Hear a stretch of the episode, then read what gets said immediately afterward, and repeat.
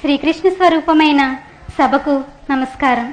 మా ఇలవెల్పులైన శ్రీ సూర్యనారాయణ సుబ్బాయమ్మ దంపతుల దివ్య ఆశీస్సులతో మా గురుదేవుల దీవెనలతో సభను ప్రారంభించుచున్నాము. ఈరోజు మీ ముందుకు వచ్చిన నా పేరు వాసవి దుర్గ. ప్రవచన శిరోమణి సాహితీ బృహస్పతి ఉపన్యాస కళానిధి బిరుదాంకితులు బ్రహ్మశ్రీ మల్లాప్రభు శ్రీమన్నారాయణ మూర్తి గారిని వేదిక మీదకు రావలసిందిగా సాదరంగా ఆహ్వానిస్తున్నాము గురువుగారిని పూలమాలతో సత్కరించవలసిందిగా సిహెచ్ రామకృష్ణ గారిని వేడుకుంటున్నాము గురు బ్రహ్మా గురుర్విష్ణు గురుదేవో మహేశ్వర గురు సాక్షాత్ పరం బ్రహ్మ. तस्मै श्री गुरवे नमः కర్ణపర్వం మొదటి రోజు ప్రవచనమునకు స్వాగతం శ్రీ మల్లాప్రగడ శ్రీమన్నారాయణమూర్తి గారు మన వేదికకు సుపరిచితమే వారిని గురించి ప్రత్యేకంగా మరలా పరిచయం చేయనవసరం లేదు అయినా క్లుప్తంగా నాలుగు మాటలు చెప్పి ముగిస్తాను వీరు సుప్రసిద్ధ పౌరాణికులు శృంగేరి శారదాపీఠ ఆస్థాన విద్వాంసులు అయిన కీర్తిశేషులు శ్రీ మల్లాప్రగడ శ్రీరంగారావు గారి పుత్రులు. వీరు మాతృశ్రీ మాతృశ్రీ ఓరియంటల్ కాలేజీ జిల్లెలమూడిలో లెక్చరర్గా పనిచేయుచున్నారు. మన రాష్ట్రంలోని ఇతర రాష్ట్రాల్లోని వివిధ వేదికల నుండి ఆధ్యాత్మిక కార్యక్రమాలే కాక సాహిత్య ప్రసంగాలు కూడా చేశారు. వీరికి వేరే పనుల వలన ఎంతో ఒత్తిడి ఉన్నా మన మీద అభిమానంతో మన మాట కాదనలేక ఉండ్రాజవరం వచ్చారు. వీరికి మా ధన్యవాదాలు. మన కార్యక్రమాలన్నింటికీ వీరే సలహాదారులు. వీరు ఆకాశవాణిలోను దూరదర్శన్లోను పలు కార్యక్రమాల్లో పాల్గొన్నారు. అంతేకాక సంస్కృతి టీవీ మన Telugu TV Bhakti TV ABN ఛానల్లో పలుసార్లు ప్రవచనాలు చెప్పారు. వీరు ఎన్నో సంస్థల నుండి సత్కారాలు పొందారు. అందులో ముఖ్యంగా కుట్టాలం పీఠాధిపతి శ్రీ శ్రీ శ్రీ సిద్ధేశ్వరానంద భారతీ స్వామి వారిచే సువర్ణ కంకణ సత్కారము.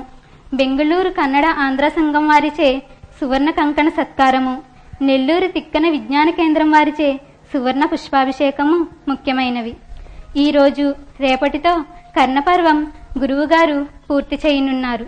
వారికి ఉన్న పనుల ఒత్తిడి వలన ఒక్కరోజు అనగా పదహారవ తేదీన విరామం ఇచ్చి మరల పదిహేనవ తేదీ నుండి వరుసగా మూడు రోజులు శల్య సౌప్తిక స్త్రీ పర్వములు పూర్తి చేయనున్నారు.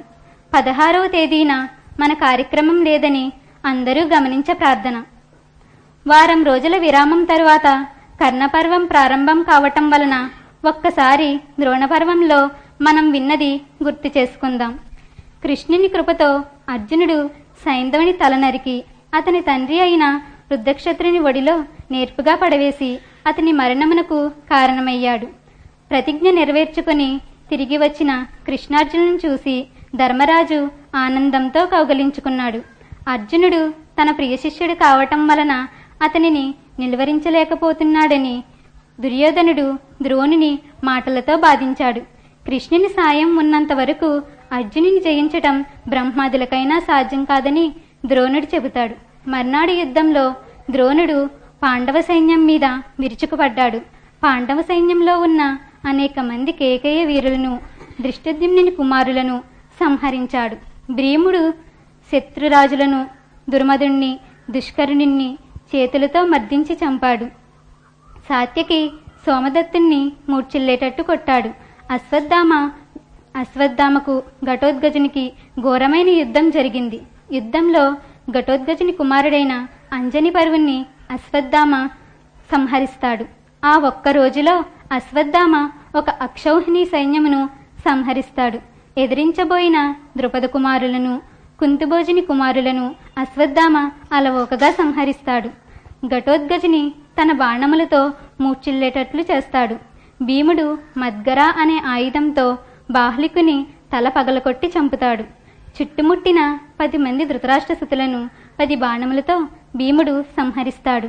అడ్డు వచ్చిన కర్ణుని తమ్ముడు వృకరథుడను పన్నెండు మంది శకుని తమ్ములకు భీముడు అదే శాస్తి చేస్తాడు. భీమార్జునుల పరక్రమానికి కౌరసేనలు వెనుకకు తగ్గడం చూసి సుయోధనుడు కర్ణునితో తన పరాక్రమం ప్రదర్శించమని కోరుతాడు. వాళ్ళు నాకొక లెక్క కాదు. నేను ఒక్కడినే వీరిరువురిని సంహరించి నీకు ఆనందం చేకూరుస్తాను అంటాడు కర్ణుడు. కర్ణుని ప్రగల్భాలు విని కృపాచార్యుడు కర్ణుని అపహాస్యం చేస్తాడు. కర్ణుడు రోషంతో కృపాచార్యుని నాలుక తెగకోస్తాను అంటాడు. అది విన్న అశ్వత్థామ కోపంతో కర్ణుని మీదకు దూసుకుని వస్తాడు. దుర్యోధనుడు కృపాచార్యుడు వారిని శాంతింపచేస్తారు. కర్ణుడు అర్జునుడితో తలపడతాడు. అర్జునుడు కర్ణుని శరీరం అంతా బాణములతో ముంచెత్తి అతని గుర్రాలను సారథిని చంపగా సిగ్గులేక కృపాచారిని రథం మీదకు దూకి యుద్ధభూమి నుండి పక్కకు వెళ్ళిపోతాడు. పారిపోతున్న కౌరవ సైన్యానికి దుర్యోధనుడు ధైర్యం చెప్పి అర్జునుని ఎదిరించబోగా అశ్వత్థామ అడ్డుపడి నేనుండగా నీకెందుకయ్యా ఈ శ్రమ?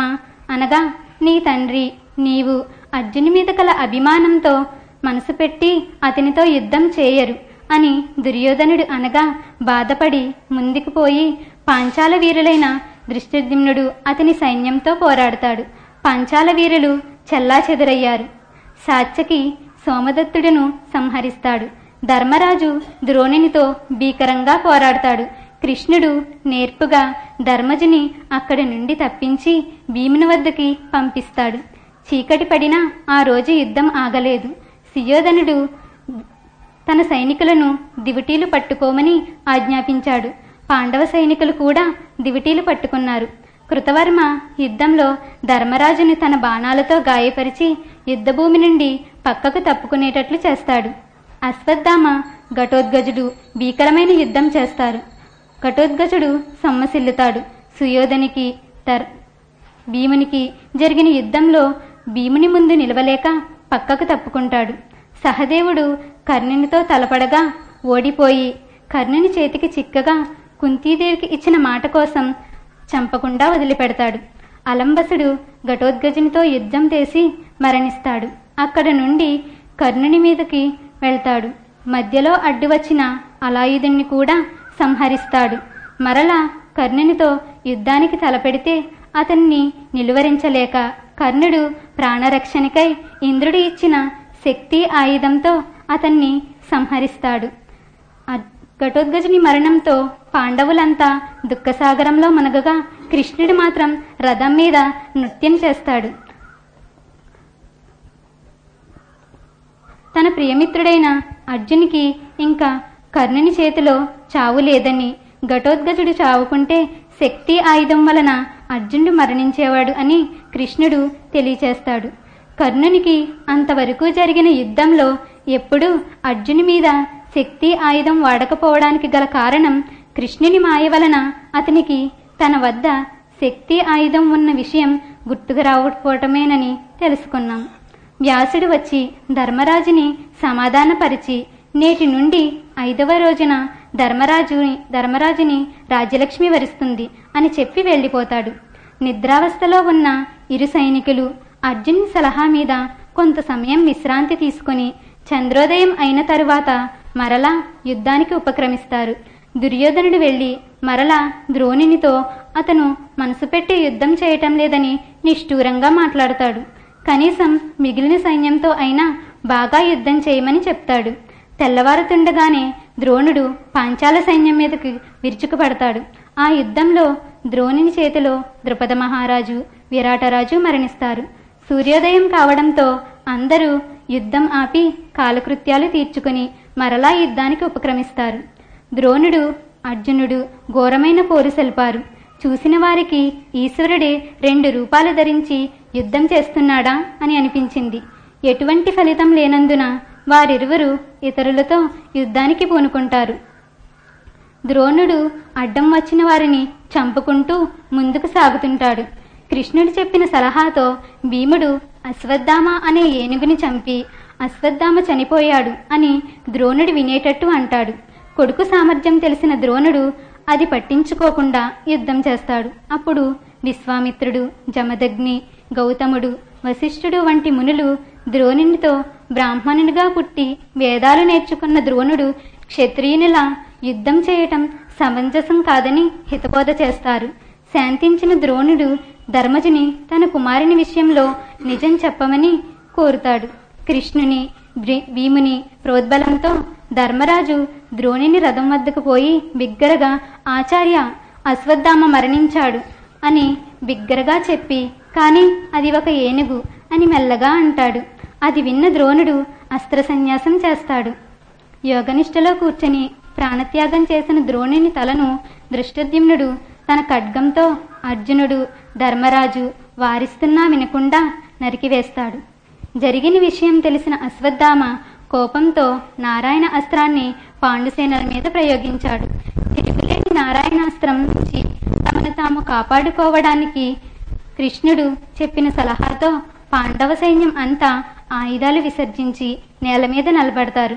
అలా చేయటం ఇష్టం లేని భీముడు మీదకి అస్త్రం రావడం చూసి కృష్ణార్జునులు భీముని బలవంతంగా రథం మీద నుండి క్రిందికి తోసి రక్షిస్తారు. ఆయుధం పట్టిన వారు లేక నారాయణ అస్త్రం వెనుకకు తిరిగింది. తరువాత జరిగిన యుద్ధంలో అశ్వత్థామ దృష్టద్యుమ్నుడును సాత్యకిని మూర్చపోయేటట్టు కొడతాడు. ఆగ్నేయాస్త్రంతో పాండవులు పాండవుల ఒక అక్షౌహిణి సైన్యాన్ని సంహరించాడు. అర్జునుడు బ్రహ్మాస్త్రంతో ఆగ్నేయాస్త్రాన్ని నిర్వీర్యం చేస్తాడు. తన దివ్యాస్త్రాలు అన్నీ వ్యర్థం కావటం చూసి నిరాశ చెందిన అశ్వత్థామ రథము దిగి నడిచి వెళ్ళిపోతుంటే వ్యాసమహాముని ఎదురయ్యి కృష్ణార్జునులు ఎవరో కాదు నరనారాయణులు అని తెలియచేస్తాడు. తరువాత వ్యాసుడు పాండవుల దగ్గరకు వెళ్ళగా అర్జునుడు వ్యాసునితో మునీంద్ర నేను యుద్ధం చేస్తున్నప్పుడు ఒక ఆకారం శూలం ధరించి నేను చంపబోయే వారిని ముందుగా తానే చంపుతూ ఉన్నాడు. కానీ వారిని చంపిన కీర్తి విజయం నాకు దక్కుతున్నాయి. ఆ మహానుభావుడు ఎవరు అని అడగగా ఆ రుద్రుడే నీ రథం ముందు నిలిచి నీవు సంహరించదలిచిన వారిని ముందుగా తానే సంహరిస్తూ ఉన్నాడు. ఆ పరమేశ్వరుని అనుగ్రహంతో విజయుడవుతావు అని చెప్పడం వరకు విన్నాము. ఇక తరువాత కథ గురువు గారి ద్వారా విందాం. రండి. ఇప్పుడు శ్రీ మల్లాప్రగ శ్రీమన్నారాయణమూర్తి గారిని వారి అనుగ్రహ భాషణం చేయవలసిందిగా శిరస్సు వంచి నమస్కరిస్తూ వేడుకుంటున్నాము.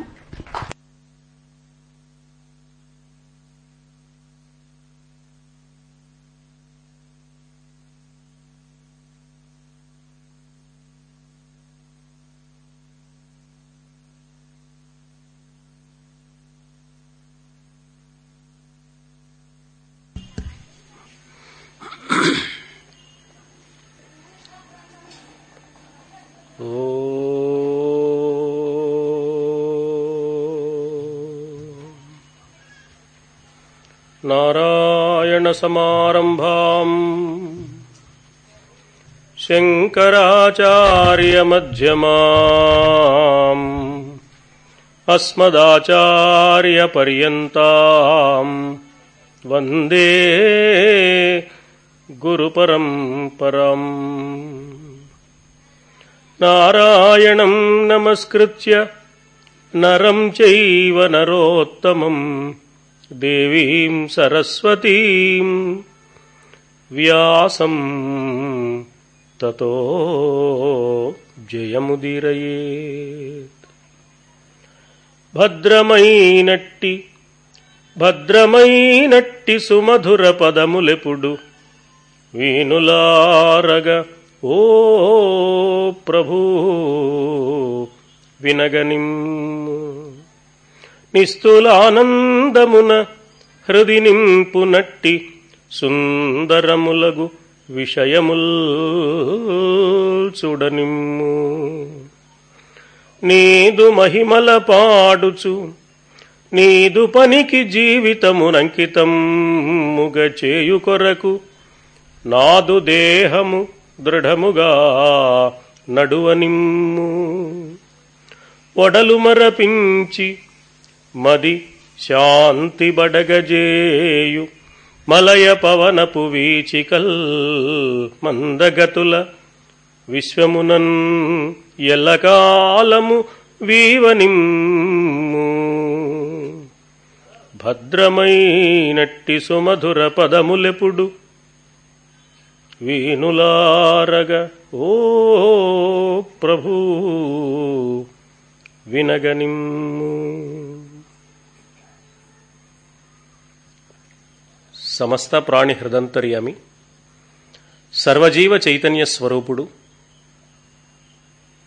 మహాభారత కథానాయకుడు జగద్గురువైన కృష్ణ పరమాత్మ పాదార విందాలకు సభక్తికంగా సహస్రాధికంగా మునుముందుగా ప్రణామాలు సమర్పిస్తూ ప్రశాంత సుందరమైన ఈ ప్రాంగణంలో మహాభారత మహేతిహాసంలోని ధర్మ్యామృతాన్ని తాము ఆస్వాదిస్తూ పది మంది ఆస్వాదించడానికి అనువైన ఒక చక్కని వాతావరణాన్ని నెలకొల్పి తాము తరిస్తూ పది మంది తరించాలి అన్న భారతీయ సంప్రదాయాన్ని ఆచరించి చూపిస్తున్న మాన్య మహోదయులు తమ తల్లిగారి పేరిట విద్యార్థినులకు జీవన ఉపాధిని మాత్రమే కాక బ్రతుకు తెరువుతో పాటు బ్రతుకు పరమార్థాన్ని కూడా అందించే ఒక మహత్తరమైన కార్యక్రమానికి బృహత్తరమైన ప్రణాళికను ఏర్పాటు చేసి వాటిని దీక్షా దక్షతలతో నిర్వహిస్తున్న ఆత్మీయులు డాక్టర్ కృష్ణారావు గారికి అన్నింటా వారికి చేదోడు వాదోడుగా నిలిచి ఈ కార్యక్రమాలు సర్వాంగ సుందరంగా రూపుదిద్దుకోవడానికి బాధ్యత వహిస్తున్న వారి గృహలక్ష్మి శ్రీమతి కుమారి గారికి ముందుగా హృదయపూర్వకమైన నమస్కారాలు. ఏ బిడ్డ ఉత్తమ కార్యాలు నిర్వహిస్తాడో ఏ బిడ్డ సమాజానికి మేలు చేస్తాడో అతన్ని చూసి తల్లిదండ్రులు ఏ లోకంలో ఉన్నా సంతోషిస్తారు. తమ తల్లిదండ్రులకు అలాంటి దివ్య ఆనందాన్ని కలిగించడానికి సమాజం పట్ల సమాజ రూప సర్వేశ్వర సమర్చనంగా చక్కని సాహిత్య కార్యక్రమాలను ఒక సమారాధనం పేరుతో నిర్వహిస్తున్న కృష్ణారావు గారి సంకల్పానికి అనుగుణంగా ఇక్కడ ఈ కార్యక్రమాలలో పాల్గొంటూ మహాభారత ధర్మాన్ని వంట పట్టించుకుంటున్న చిన్నారి చిరంజీవునులైన బిడ్డలందరికీ ముందుగా నా హృదయపూర్వకమైన ఆశీస్సులు. ఈనాడు మహాభారత విశేషాలను ఆస్వాదించడానికి విచ్చేసిన రసజ్ఞులైన పెద్దలందరికీ మరి తణుకు పట్ట నుంచి ఎందరో పెద్దలు వచ్చారు. వారందరికీ హృదయపూర్వకమైన నమస్సుమాంజలు సమర్పిస్తూ వేల జన్మల పుణ్యాల పంటగా మహర్షులు అందించిన మహత్తరమైన వాంగ్మయంతో నాకు లభించిన కొద్దిపాటి పరిచయాన్ని పురస్కరించుకొని నాలో కలిగిన ఆనందానుభూతిని మీతో పంచుకోవడానికి ప్రయత్నిస్తాను. పెద్దలు నిర్దేశించిన కాల వ్యవధిని అతిక్రమించకుండా. ద్రోణపర్వం వరకు ఉండే కథాభాగాన్ని ఈ వేదిక మీదుగా మీరు ఆలకించారు. ఆ కథ చాటున దాగిన ఆలోచనా సుధను పెద్దల గళం మీదుగా మీరు ఆస్వాదించారు. అలా ఆలకించిన కథలు ఆస్వాదించిన ఆలోచన అమృతాన్ని ఒక్కసారి పునశ్చరణం చేసుకున్నారు చిరంజీవిని పలికిన మాటల ద్వారా. మహాభారత యుద్ధం ప్రారంభమై పదిహేను రోజులు పూర్తయింది. పదహారవ రోజు యుద్ధం ప్రారంభం కావాలి. పదిహేనవ రోజు సాయంత్రం ద్రోణుడు ధృష్టద్యుమ్నుని ఖడ్గానికి బలి అయి ప్రాణపరిత్యాగం చేశాడు. తన సైన్యానికి సర్వసైన్యాధ్యక్షుడుగా ఉన్న ద్రోణాచార్యుడు నిర్యాణం చెందితే ఏం చెయ్యాలా అని దుర్యోధనుడు ఆలోచనలో పడ్డాడు. అశ్వత్థామ చెప్పాడు అపార పరాక్రమం కలిగినవాడు నీ పట్ల అపరిమితమైన స్నేహభావం కలిగినవాడు నీకోసం ప్రాణాలైనా ఇవ్వడానికి సిద్ధపడే మనస్తత్వం కలిగినవాడు అయిన కర్ణుడు ఉండగా ఈ సర్వసైన్యాధ్యక్ష పదవి ఎవరికి ఇవ్వాలి అని ఆలోచించవలసిన అవసరమే ఉన్నది దుర్యోధన? తప్పకుండా కర్ణుణ్ణే సర్వసైన్యాధ్యక్షుణ్ణి చేయి అన్నాడు. యథార్థంగా కర్ణుడున్నాడన్న భరోసాతోనే నిజంగా దుర్యోధనుడు పాండవులతో యుద్ధాన్ని తెచ్చిపెట్టుకున్నాడు. చాలా సందర్భాలలో కౌరవులను ముఖ్యంగా దుర్యోధనుణ్ణి పాండవులతో యుద్ధానికి పురికొల్పినవాడు. ఒకవేళ పాండవులతో యుద్ధమే వస్తే కర్ణుడు మన పక్షాన ఉండగా మనకు. ఏమీ ఇబ్బంది లేదు అనే ఒక ధైర్యాన్ని కలిగించినవాడు కర్ణుడే. అందువల్ల కర్ణుడి సారథ్యాన్ని నమ్ముకుంటే తప్పక విజయం లభిస్తుంది అనే అభిప్రాయం దుర్యోధనుడి మనస్సులో ఇప్పుడు కాదు ఎప్పటి నుంచో ఉన్నది. మీరు భీష్మ పర్వాన్ని విన్నారు. భీష్మాచార్యుడు సర్వసైన్యాధ్యక్షుడుగా కౌరవుల నాయకుడై మొదటి పది రోజుల పాటు యుద్ధం నిర్వహించాడు. ఆ భీష్ముడు యుద్ధం చేస్తుంటే దుర్యోధనుడి మనస్సులో కొన్ని సందేహాలు ఏర్పడ్డాయి. భీష్ముడు పాండవ పక్షపాతంతో యుద్ధాన్ని సక్రమంగా నిర్వహించడం లేదు కాబట్టి అతడు తప్పుకుంటే ఆ తర్వాత యుద్ధం పురోగతిని సాధిస్తుంది తనకు విజయాన్ని కట్టబెడుతుంది అని ఆశించాడు దుర్యోధనుడు. భీష్ముడు ఉన్నంత వరకు నేను యుద్ధరంగంలో కాలు మోపనని ప్రతిజ్ఞ చేసిన కర్ణుడి ప్రతిజ్ఞను కూడా దుర్యోధనుడు సమర్థించి భీష్ముడి దగ్గరకు వచ్చి నువ్వు తప్పుకుంటే నా ప్రాణమిత్రుడు కర్ణుడు యుద్ధరంగంలోకి వస్తాడయ్యా చేసిన యుద్ధం చాలు ఇక తప్పుకో. అనుజానీహి సమరే అనుజానీహి సమరే కర్ణమాహవశోభినం. సజేష్యతి రణే పార్థాన్ ససుహృత్ గణబాంధవాన్ అర్జునుడే గనక యుద్ధ కర్ణుడే గనక యుద్ధరంగంలో అడుగుపెట్టాడా? అర్జునుణ్ణి సపరివారంగా సంహరించి తీరుతాడు. బంధు మిత్రులతో సహా అర్జునుడు యుద్ధరంగంలో నేల కూలిపోవాలి అంటే మా కర్ణుడు యుద్ధరంగంలో అడుగుపెట్టాలి. నీ కారణంగా కర్ణుడు యుద్ధరంగానికి దూరంగా ఉండిపోయాడు. చేసిన యుద్ధం చాలు తప్పుకో తాతయ్య అన్నాడు. ఆ కథ విన్నాం మనం. అంటే ఏనాటి నుంచో కర్ణుడి మీద ఉన్న నమ్మకం భీష్ముడి మీద ఉన్న అనుమానం ఈ రెండూ కలిసి దుర్యోధనుడి చేత ఆ మాట పలికించాయి. దానికి భీష్ముడు చెప్పవలసిన సమాధానం చెప్పాడు నిర్వహించవలసిన కర్తవ్యాన్ని నిర్వహి నిర్వహించాడు. కృష్ణుడు చక్రాన్ని చేతపట్టి తనను సంహరించడానికి దూకడాన్ని భీష్మాచార్యుడు అర్థం చేసుకున్నాడు. నేను ప్రతిజ్ఞ పేరుతో తప్పు చేశాను. ప్రతిజ్ఞ కంటే కర్తవ్య పాలన ముఖ్యమని ధర్మం ముఖ్యమని పరమాత్మ నాకు ప్రబోధిస్తున్నాడు. అందుకే తన ప్రతిజ్ఞను వదిలిపెట్టి చక్రాన్ని చేతపట్టి నా మీదకి వచ్చాడు. నన్ను చంపడానికి కాదు అతను వచ్చింది. నా పొరపాటును దిద్దడానికి అని గుర్తించాడు. ధర్మరాజును పిలిచి వధోపాయాన్ని చెప్పాడు. తప్పుకున్నాడు. పది రోజులు పూర్తయింది. పదకొండవ రోజున ద్రోణాచార్యుడు సర్వసైన్యాధ్యక్షుడిగా నియుక్తుడయ్యాడు. అక్కడ కూడా మనం గమనించవలసిన ఒక అంశం ఉంది. కర్ణుడు ఎప్పుడైతే యుద్ధరంగంలో అడుగుపెట్టాడో భీష్ముడు పడిపోగానే పదకొండవ రోజున దుర్యోధనుడికి మంచి ఉత్సాహం కలిగింది. దుర్యోధనుడు కర్ణుడి దగ్గరికి వెళ్ళి నువ్వు సైన్యాన్ని నడిపించు అన్నాడు. కానీ కర్ణుడు మనం పద్ధతి పాటించాలి. ద్రోణుడు పెద్దవాడు ఉండగా అతడే సర్వసైన్యాధ్యక్షుడిగా తగినవాడు ద్రోణాచార్యుడికే ఈ పదవిని కట్టబెట్టడం న్యాయమని కర్ణుడు సలహా ఇచ్చాడు. ఈ సన్నివేశంలో కర్ణుడు సర్వసైన్యాధ్యక్ష పదవి అనే కాంక్ష లేనివాడు అనే విషయం మనకు తెలుస్తుంది. ద్రోణాచార్యుడికి సర్వసైన్యాధ్యక్ష పదవిని అప్పగించాడు దుర్యోధనుడు. అయితే ద్రోణుడు నీకొక వరం ఇస్తున్నాను కోరుకోమన్నాడు. కథ మీరు విన్నారు. ఈ ఆశ్చర్యకరమైన సంగతులు. భీష్ముడు తనను సర్వసైన్యాధ్యక్షుడుగా ఎన్నుకున్నప్పుడు భీష్ముడు ఒక మాట అన్నాడు. దుర్యోధన పాండవ పక్షంలో ఉండే బలాలను నేను తగ్గించే ప్రయత్నం చేస్తాను. ఎంతమంది వీరులున్నారో వారందరినీ సంహరిస్తాను. కానీ ఐదుగురు పాండవులను మాత్రం సంహరించను. ఈ చేతులతో వాళ్ళను పెంచాను పెద్ద చేశాను.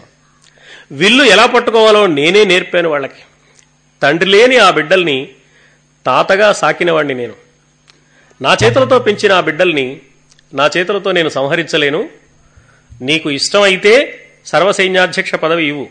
నమ్మకం ఉంటే. ఈ పని చేయనని ముందుగా చెబుతున్నాను కాబట్టి ఇది సాధించగలిగిన వాడు ఎవరైనా ఉన్నారు అనుకుంటే నేను మామూలుగా యుద్ధం చేస్తాను. అధ్యక్ష పదవిని ఎవరికైనా ఇవ్వవచ్చు అని కూడా చాలా స్పష్టంగా చెప్పాడు. పెరవారి నెల్ల తరమిడి నరుకుదు. పాండుక్షితీశనందనులను రూపరవేయన్ చేయాడదు. చాలా స్పష్టంగా భీష్ముడు చెప్పాడు. అంగీకరించి దుర్యోధనుడు భీష్ముడిని సర్వసైన్యాధ్యక్షుడుగా ఎన్నుకున్నాడు. పది రోజుల యుద్ధం చిత్ర విచిత్రమైన సన్నివేశాలతో జరిగింది. యుద్ధం జరుగుతున్న పది రోజులు పగటివేళ యుద్ధరంగంలో జరిగిన యుద్ధం ఎంత తీవ్రంగా జరిగి- జరిగిందో రాత్రివేళ శిబిరాలలో జరిగిన మానసికమైన సంఘర్షణ అనే పేరుతో సాగిన యుద్ధం అంతకంటే తీవ్రంగా జరిగింది. కౌరవ శిబిరంలో ప్రతిరోజు దుర్యోధనుడు భీష్ముడి దగ్గరకు వెళ్ళి నువ్వు మనస్సు పెట్టి యుద్ధం చేయడం లేదు పక్షపాత బుద్ధితోనే యుద్ధం చేస్తున్నావు పాండవులంటే నీకు పక్షపాతం అని నిందావాక్యాలు పలుకుతూనే ఉన్నాడు. ఇక్కడ పాండవ శిబిరంలో ధర్మరాజు అర్జునుణ్ణి ఈ యుద్ధం ఎప్పటికీ ఒక కొలిక్కి వచ్చేటట్టు పెద్దవాడు తాతయ్యనే ఏమీ చేయలేకపోతున్నావు నీవు సక్రమంగా యుద్ధాన్ని నిర్వహిస్తున్నావా నీ పరాక్రమాన్ని గురించి నేను చాలా ఎక్కువగా అంచనా వేశాను అని ధర్మజుడు కూడా అర్జునుడి మనస్సు నొచ్చుకునేలాగా మాట్లాడుతున్నాడు. పగటివేళ సంగ్రామ భూమిలో జరిగే యుద్ధం కన్నా రాత్రివేళ శిబిరాలలో మానసికమైన సంఘర్షణ పేరుతో జరిగే యుద్ధం అతి తీవ్రంగా ఉన్న పరిస్థితుల్లో పది రోజుల యుద్ధం పూర్తయింది. పదకొండవ రోజున ద్రోణాచార్యుడు సర్వసైన్యాధ్యక్షుడిగా ఎన్నిక కాగానే నీకు వరం వరమిస్తాను కోరుకోవయ్యా అన్నాడు. దుర్యోధనుడితో ద్రోణుడు. చూడండి క్షత్రియుడైన భీష్ముడు ఆ మాట అనలేదు. బ్రాహ్మణుడైన ద్రోణుడు ఆ మాట అన్నాడు. ఆ మాట అనేటప్పటికీ దుర్యోధనుడికి మంచి ఉత్సాహం కలిగింది. ఏమయ్యా వరం ఇస్తానంటున్నావు కదా ధర్మరాజుని ప్రాణాలతో కట్టి బంధించి నా ఎదురుగా నిలబెట్టు అన్నాడు. ద్రోణుడు తొందరపడి వరమిస్తాను అన్నాను చాలా ప్రమాదకరమైన పరిస్థితిలో పడ్డానని గుర్తించి ఏం చేస్తావయ్యా? కట్టి తీసుకొచ్చి నీ ముందు పెడితే చంపేస్తావా అన్నాడు. దుర్యోధనుడు అన్నాడు ఒకవేళ ధర్మరాజును నేను చంపేస్తే మిగిలిన పాండవులు ధర్మజుడు లేకపోతే బ్రతకలేడు కాబట్టి వాళ్ళు చచ్చిపోతారు. కానీ కృష్ణుడు వదిలిపెట్టాడు. చక్రం పట్టి మీదికి దూకి అందరినీ వరసపెట్టి కౌరవులందరినీ చంపేసి పాండవులు ఎవరూ లేకపోయినా కుంతీదేవినైన సింహాసనం మీద కూర్చోబెడతాడు గాని పొరపాటున కూడా మమ్మల్ని బ్రతకనివ్వడు. అందువల్ల ఆ పొరపాటు చేయను అన్నాడు. మరి ఎందుకయ్యా బంధించి తెమ్మన్నావు అన్నాడు. అంటే దుర్యోధనుడు అన్నాడు ఏం లేదు ఆ ధర్మరాజుకి పాచికలంటే చాలా ఇష్టం కదా మళ్ళీ ఇంకోసారి జోదమాడి పాండవులందరినీ అరణ్యాలకు పంపిస్తాను అన్నాడు. అయినా ద్రోణుడు ఇచ్చిన మాట ప్రకారం బంధించి ఇవ్వాలి. అందుకని ద్రోణుడు కొంచెం ఇబ్బంది పడి మాటను తప్పించుకోలేక పాటించలేక ఓ మధ్య మార్గంగా ఓ యుక్తి పన్నాడు. బంధిస్తానంటే బంధించగలిగే అవకాశం రావాలి కదా? కృష్ణార్జునుడు పక్కన ఉన్నంత వరకు ధర్మరాజుని బంధించడం నాకు సాధ్యం కాదు. కృష్ణార్జునుడు పక్కన లేకుండా ధర్మరాజు ఒంటరిగా ఎప్పుడైనా యుద్ధరంగంలో దొరికాడా? ఆనాడు నువ్వు అడిగిన పని చేసి పెడతాను అన్నాడు. ఎలాగూ కృష్ణార్జునుడు ధర్మరాజు వెంట ఉంటారు కదా? మనం ఈ పని చేయనక్కర్లేదు అని ద్రోణుడు అనుకున్నాడు మనస్సులో. కానీ క్షణకాలం ఆలోచించండి. మహాభారత కథ నడుపుతున్నది ఎవరు? మహాభారత కథకి కథానాయకుడు ఎవరు అనే సందేహం మనకి యుద్ధం ప్రారంభమైన తర్వాత చాలా బాగా కలుగుతుంది. ఎందుకని అంటే భీష్ముడి విషయంలో చక్రం చేతపట్టి మీదకి వచ్చాడా ద్రోణుడు సర్వసైన్యాధ్యక్షుడుగా ఉన్న ఐదు రోజుల్లో ఎన్ని చిత్రమైన సన్నివేశాలను నిర్వహించాడా? సైంధవ వధ కృష్ణుడు లేకపోతే జరిగేది కానే కాదు. సైంధవుణ్ణి వధించింది అర్జునుడైతే కావచ్చునేమో కాని అర్జునుడు వేసిన బాణం సైంధవుడి తల నరికితే బాణం నరికింది కాదు అర్జునుడు నరికాడని ఎలా అనుకుంటున్నామో అర్జునుడు కూడా బాణం వలె ఒక ఉపకరణం మాత్రమే నిజమైన సంహారాన్ని సాగించింది కృష్ణుడు మాత్రమేనని చాలా స్పష్టంగా ఆ సన్నివేశం ద్వారా మనకు బోధపడుతుంది. కృష్ణుడే లేకపోతే తన అద్భుతమైన మాయావిలాసంతో ఒక చీకటిని సృష్టించకపోతే సైంధవ వధ జరిగి ఉండేదే కాదు. ఇంత మాత్రమే కాక మరొక ఆశ్చర్యకరమైన సంఘటన ద్రోణపర్వం కథలో మనకు కనిపిస్తుంది. ఎందుకు ఈ మాటలు ప్రస్తావిస్తున్నానంటే కృష్ణుడంటే ఏమిటో అర్థమైతే కాని మహాభారత యుద్ధం నడిచిన తీరు మనకు తెలిసే అవకాశం ఉండదు. ఏమన్నాడు ద్రోణుడు? కృష్ణార్జునుడు పక్కన లేకుండా ధర్మజుడు ఒంటరిగా ఉన్న రోజున నిన్ను బ- నీకు ధర్మరాజుని బంధించి ఇస్తాను అని వాగ్దానం చేశాడు. ఐదు రోజుల యుద్ధంలో రెండు రోజులు గడిచిన తర్వాత సంసప్తకులతో పోరాడడానికి అర్జునుడు వెళితే కృష్ణుడు సారథిగా అక్కడికి వెళ్ళిపోయాడు. ఆ రోజున ద్రోణుడు పద్మవ్యూహం పన్నాడు. అభిమన్యుడిని బంధించడానికి. అభిమన్యుడు పద్మవ్యూహంలో ప్రవేశిస్తాడు. ఈ పద్మవ్యూహం ద్వారా ధర్మరాజును పట్టుకోవచ్చని దుర్యోధనుడు ద్రోణుడు అంచనా వేశారు. కాని నిజానికి దుర్యోధనుడు ఏమనాలి? కృష్ణార్జునుడు ఎలాగూ ఈవేళ యుద్ధరంగానికి రారు గదుటయ్యా మంచి అవకాశం. ధర్మరాజు ఒంటరిగా ఉన్నాడు.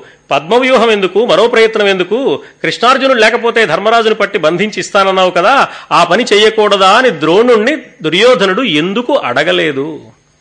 అడగాలనే ఆలోచన దుర్యోధనుడి మనస్సులోకి రాకుండా చేసింది ఎవరు? ఐదు రోజుల పాటు యుద్ధం జరుగుతుంటే మొదటి పది రోజులు యుద్ధరంగంలో అడుగు పెట్టే అవకాశం లేక తన పట్టుదలతో దూరంగా ఉండిపోయిన కర్ణుడు ఐదు రోజులు యుద్ధరంగంలో ఉన్నా ఎంతో కష్టపడి దానకర్ణుడు అనే కీర్తికి కళంకం వచ్చిన అభ్యంతరం లేదనుకుని ఒక వస్తువు ఇచ్చి మరో వస్తువు పుచ్చుకుంటే అది దానం కాదని లోకం భావించినా సరే శక్తి అనే ఆయుధాన్ని దేవేంద్రుడి నుంచి తీసుకుని ఈ శక్తి అనే ఆయుధంతో ఎప్పటికైనా అర్జునుడిని దెబ్బతీయాలని ఎదురు చూసిన కర్ణుడికి ఐదు రోజుల్లో ఒక్కరోజు కూడా యుద్ధరంగంలో ఉండగా శక్తి అనే ఆయుధం గుర్తుకు రాలేదు. ఎవరూ గుర్తు చేయలేదు వాళ్ళకు కూడా గుర్తు రాలేదు. రాత్రి శిబిరాలకు వెళ్ళిన తర్వాత అరడే శక్తిని ఆయుధం గుర్తు రాలేదే అని కర్ణుడు అనుకునేవాడు. మాకు కూడా గుర్తు రాలేదు గుర్తు చేయలేకపోయామని వాళ్ళు అనుకునేవాళ్ళు. గుర్తు రాకుండా చేసింది ఎవరు? తీరా ఆయుధం ఎప్పుడు గుర్తొచ్చింది? ఘటోత్కచుడిని చంపడానికి గుర్తొచ్చింది. అంటే శక్తి అనే ఆయుధం కంటే మించిన ఒక మహత్తరమైన దివ్య శక్తి ఈ మహాభారత కథను నడుపుతోంది కాబట్టి ఆ శక్తి ముందు ఏ శక్తి అనే ఆయుధము గొప్పది కాదు అనే విషయం తెలుస్తోంది. అసలు మహాభారత యుద్ధ ప్రారంభానికి ముందే దివ్యమైన భగవద్గీతను ప్రబోధిస్తూ కృష్ణ పరమాత్మ గొప్ప మాట చెప్పాడు. మత్త పరతరం నాణ్యత్ కించిదస్తి ధనంజయ అని ఒక మాట చెప్పాడు. నాకంటే వేరుగా ఈ ప్రపంచంలో మరొక్కటి ఏదీ లేదు. ఈ సూత్రాన్ని మహాభారత యుద్ధం జరుగుతున్న వేళ శ్రీకృష్ణుడు నిర్వహించాడు అని మనకు చాలా బాగా తెలుస్తుంది. దీంతో పాటుగా అదే భగవద్గీతలో కృష్ణుడు మరొక్క మాట చెప్పాడు. మత్త స్మృతి జ్ఞానం అపోహనం చ. జ్ఞాపకం ఉండడం కానీ మరచిపోవడం కానీ నా స్వరూపమే అన్నాడు. మనకెవరికైనా జ్ఞాపక శక్తి బాగా ఉంటే అది వ్యక్తికి సంబంధించిన ధారణ అనే ప్రతిభ కాదు అది పరమాత్మ లక్షణం. మనకెవరికైనా మరపు వస్తే మరపు కూడా మన పొరపాటు కాదు మరపు కూడా పరమాత్మ స్వరూపం. మరచిపోవడము ఆయన అనుగ్రహమే జ్ఞాపకం తెచ్చుకోవడము ఆయన అనుగ్రహమే. మరపు జ్ఞాపక శక్తి అనే రెండు రూపాలు నావేనని స్పష్టంగా పరమాత్మ చెప్పాడు అంటే ఐదు రోజుల పాటు శక్తి అనే ఆయుధం యుద్ధరంగంలో ఉన్న సమయంలో కర్ణుడికి గుర్తుకు రాకపోవడానికి ఎవరు కారకులు?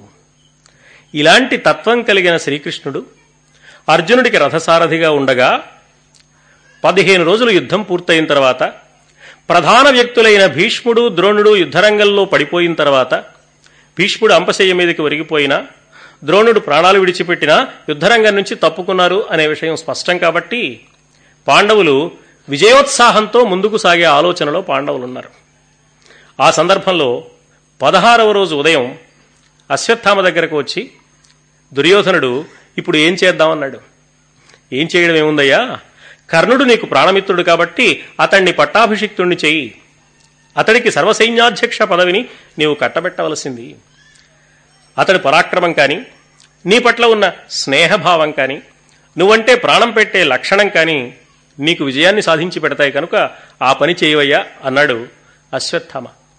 అశ్వత్థామ మాటలు దుర్యోధనుడిలో ఉన్న ఉత్సాహాన్ని నమ్మకాన్ని మరింతగా పెంచాయి. కర్ణుడికి పట్టం కట్టాలనే కోరికతో కర్ణుడిని అడిగాడు. ఏమయ్యా నీకు ఈ పదవిని కట్టబెడతాను నువ్వు ఈ యుద్ధాన్ని నిర్వహించి పెట్టు అని. వెంటనే కర్ణుడు ఒక మాట అన్నాడు. నేను తప్పక నీకోసం ఏమైనా చేస్తాను. ఈ యుద్ధాన్ని తప్పక నిర్వహిస్తాను. సర్వ సైన్యాధ్యక్ష పదవిని స్వీకరిస్తాను. నాకు పట్టాభిషేకం చెయ్యి అన్నాడు. సర్వ సైన్యాధ్యక్ష పదవికి కర్ణుడు అంగీకరించాడు కాబట్టి ఇక అఖండ విజయం నాకు తథ్యం అనుకున్నాడు దుర్యోధనుడు. మంచి ఉత్సాహంగా కర్ణుడికి పట్టాభిషేకం చేశాడు. అయితే కర్ణుడి వల్ల తనకు విజయం తప్పక లభిస్తుందని దుర్యోధనుడు దేన్ని బట్టి అనుకున్నాడు? అని క్షణకాలం పాటు మనం ఆలోచించాలి. ఒక వ్యక్తిని అంచనా వేసేటప్పుడు ఒక్కరోజు జరిగే అతని ప్రవర్తనను బట్టి వ్యక్తిని అంచనా వేయలేం. ఒకరోజు ఏ వ్యక్తి అయినా విజయం సాధించవచ్చు. ఒకరోజు ఏ వ్యక్తి అయినా ఓడిపోవచ్చు. ఒక్కరోజు ఓడిపోయినంత మాత్రాన వాడు పనికిరానివాడు కాదు. పొరపాటుగా ఒకరోజు గెలవగలిగినంత మాత్రాన వాడు మహావీరుడు కాదు. ఇప్పటి వరకు జరిగిన సన్నివేశాలలో ఎన్ని పర్యాయాలు యుద్ధాలు జరిగాయో ఆ పర్యాయాలు జరిగిన యుద్ధాలలో ఎన్ని సందర్భాలలో ఆ వ్యక్తి విజయాన్ని సాధించాడో ఒకవేళ అపజయాన్ని పొందితే అపజయాన్ని పొందడానికి బలీయమైన కారణాలు ఏమైనా ఉన్నాయా? వీటన్నింటినీ పరిశీలించుకోవలసిన అవసరం ఉంది. ప్రతి వ్యక్తి తనను తాను అలా పరిశీలించుకుని అంచనా వేసుకోవాలి. ఎవరిని సర్వసైన్యాధ్యక్షుడిగా నిర్ణయిస్తున్నాడో ఎవరి భరోసాతో యుద్ధాన్ని కావాలని కోరుకుంటున్నాడో నాయకుడైన వ్యక్తి అతడు కూడా ఎవరికి ఈ పదవిని కట్టబెడుతున్నాడో అతడికి సంబంధించిన గత చరిత్రను అతడి ప్రవర్తనను అతని ప్రవృత్తిని కూడా పరిశీలించుకోవలసిన అవసరం ఉంది. కానీ ఏదో ఒక విధంగా పాండవులను మట్టుపెట్టడమే లక్ష్యం తప్ప మరొక ఆలోచన మనస్సుకు పట్టని స్థితిలో ఉండిపోయిన దుర్యోధనుడు ఇంత ప్రశాంతంగా పూర్వాపరాలు ఆలోచించగలిగిన స్థితిలో లేడు. కానీ కర్ణుడు ఆలోచించగలడు కదా. ఏనాడైనా ఇప్పటి వరకు జరిగిన యుద్ధంలో అర్జునుడి మీద తాను విజయాన్ని సాధించగలిగాడా? ఉత్తర గోగ్రహణంలో ఒక్క అర్జునుడే ఆరుగురు మహారథులను అవలీలగా ఓడించాడే. ఆ తర్వాత జరిగిన సంభాషణలో ద్రోణుడు చాలా స్పష్టంగా చెప్పాడే ఒక్క అర్జునుడే యుద్ధరంగంలోకి వచ్చాడు కాబట్టి కౌరవుల తలల పాగలు ఎగిరిపోయాయి. కృష్ణార్జునుడు కలిసి కనుక యుద్ధరంగంలో అడుగు పెడితే కౌరవుల తలలే ఎగిరిపోతాయి. ఆలోచించుకుని యుద్ధాన్ని నిర్ణయించుకోండి అని ద్రోణాచార్యుడు చాలా స్పష్టంగా చెప్పాడే. కర్ణుడు బీరాలు పలుకుతుంటే భీష్మాచార్యుడు కూడా జ్ఞాపకం చేశాడే. ఏమయ్యా ఇప్పటి వరకు జరిగిన ఇన్ని యుద్ధాలలో ఏనాడైనా ఒక్కసారైనా నీవు విజయాన్ని సాధించావా? పాండవులు అఖండ విజయాలు ఎన్నెన్నో సాధించారు. అఖండ విజయాలు సాధించిన పాండవులను అవలీలగా జయిస్తాను అని ఈ రాజుగారి కొలువుకోటల్లో కూర్చుని ఇక్కడ బీరాలు పలుకుతూ దుర్యోధనుణ్ణి తప్పుదోవ పట్టిస్తున్నవే. ఇది నీ మిత్రధర్మమేనా అని సూటిగా అందరి ఎదుట దుర్యోధనుడు ధృతరాష్ట్రుడు వింటుండగా భీష్ముడు ప్రశ్నించాడు కూడా. ఉద్యోగ పర్వంలో ఆ విశేషాలు విన్నారు మీరు. చిక్కని పోటుమానిసి విసి వినువారలు నవ్వ ఏమిగా ఎక్కుడు మాటలాడెదవు? అహీన పరాక్రముడు అర్జునుండొక్కడు ఆరూరన్ గెల్చె మనల ఉగ్రరణంబున నిన్న. నిన్నగాక మొన్న జరిగిన ఉత్తర గోగ్రహణ సందర్భంలో ఒక్క అర్జునుడే యుద్ధరంగంలోకి వచ్చి ఆరుగురిని అవలీలగా జయించాడు. దుర్యోధనుడు కర్ణుడు భీష్ముడు ద్రోణుడు కృపాచార్యుడు అశ్వత్థామ ఆరుగురు మహావీరులను ఒక్కడు వచ్చి అవలీలగా జయించాడే. ఆరుగురు మహావీరులు మాత్రమేనా? చతురంగ సేనలు కూడా ఉన్నాయి. అర్జునుడికి సేనలు లేవు. కేవలం ఉత్తరుడు సారథిగా మాత్రమే ఉన్నాడు. సేనా సమూహం తన వెంట వెంట లేకుండా చతురంగ బలాలతో వచ్చిన ఆరుగురు మహావీరులతో కూడిన కౌరవ సేనా సమూహాన్ని అవలీలగా ఓడించి గోవులను వెనుకకు మరలించగలిగిన సామర్థ్యం కలిగిన వాడు అర్జునుడు అని ఆ సన్నివేశం చాలా స్పష్టంగా నిరూపించింది. అంతకు ముందు జరిగిన సన్నివేశాలలో ఘోషయాత్ర ఒక గొప్ప సత్యాన్ని నిరూపించింది. ఘోషయాత్రకు పాండవులు వెళ్ళారు కౌరవులు వెళ్ళారు పాండవులను అవహేళన చేద్దామని అవకాశం దొరికితే రహస్యంగా వాళ్ళను మట్టు పెట్టాలని.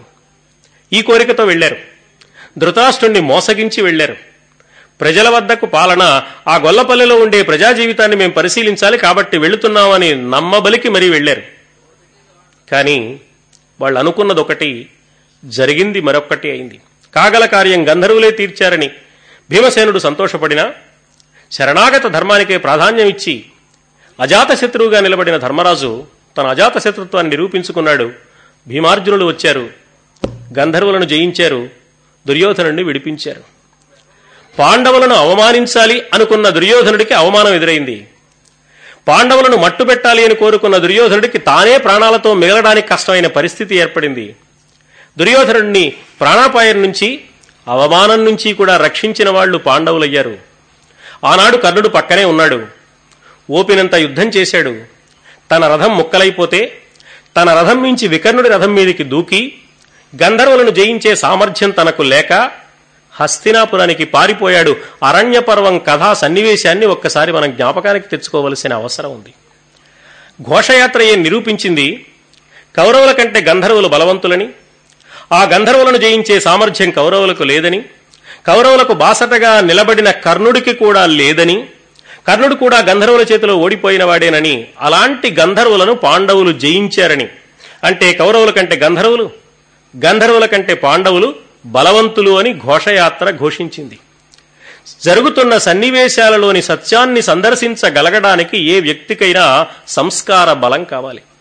జరుగుతున్న సన్నివేశం ఒకటైతే ఈ సన్నివేశం చాలా స్పష్టంగా చెబుతుంటే మాటలతో అవసరం లేకుండా సన్నివేశాలు చాలా విషయాలు మానవుడికి ప్రబోధిస్తాయి.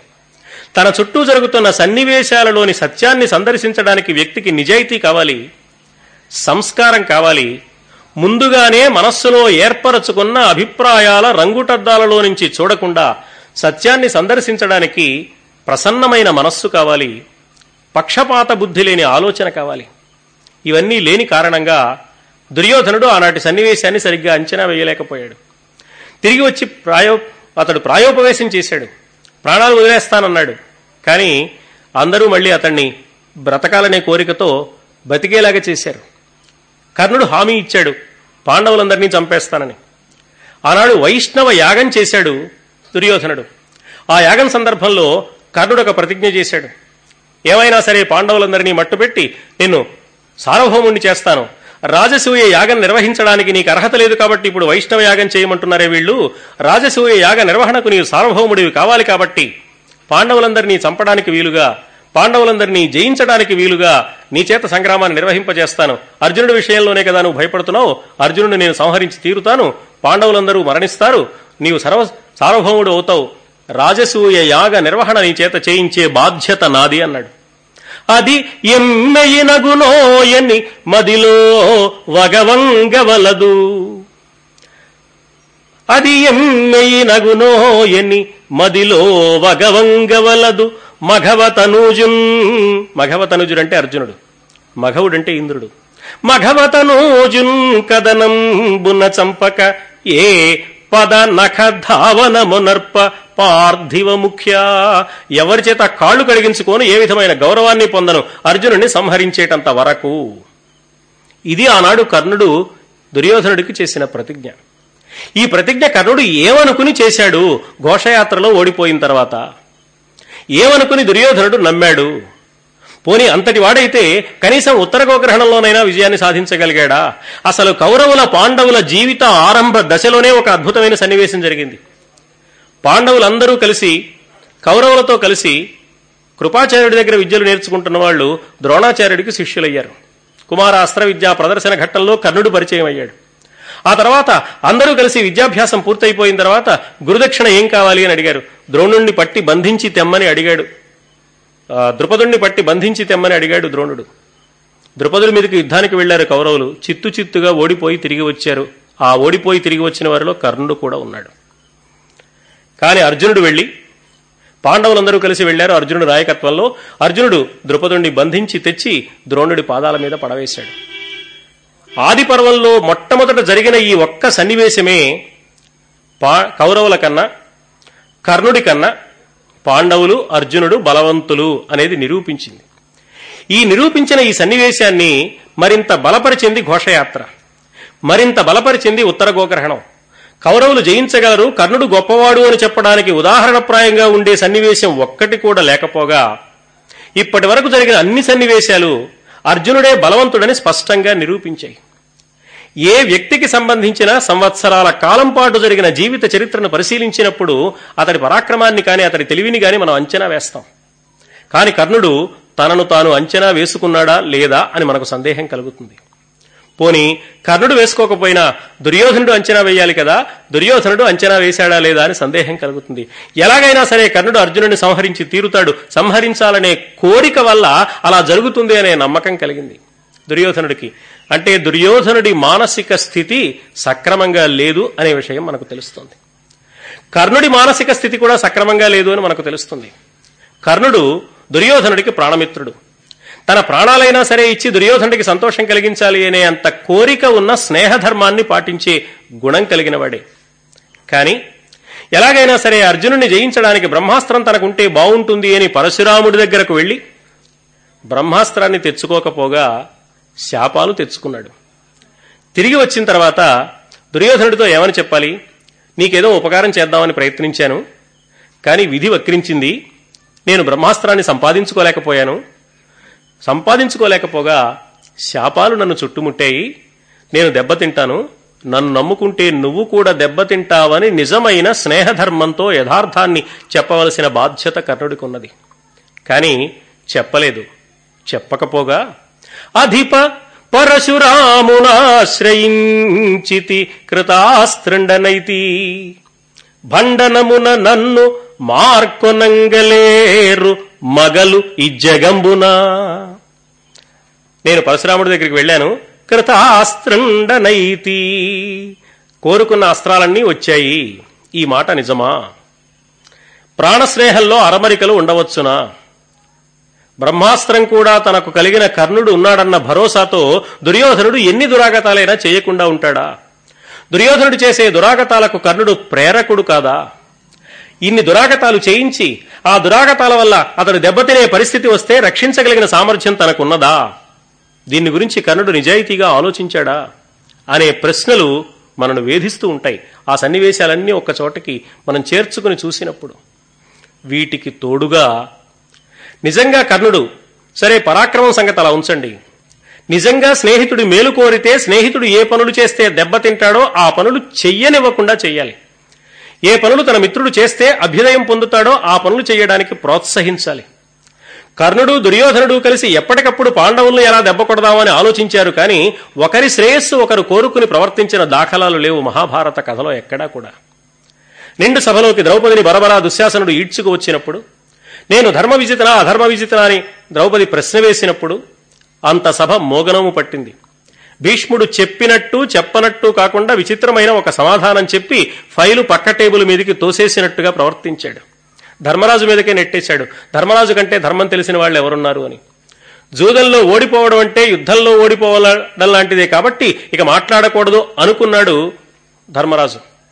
ఎంత ఆవేశపరుడైన భీమసేనుడు కూడా అన్న మాటకు తల వంచాడు.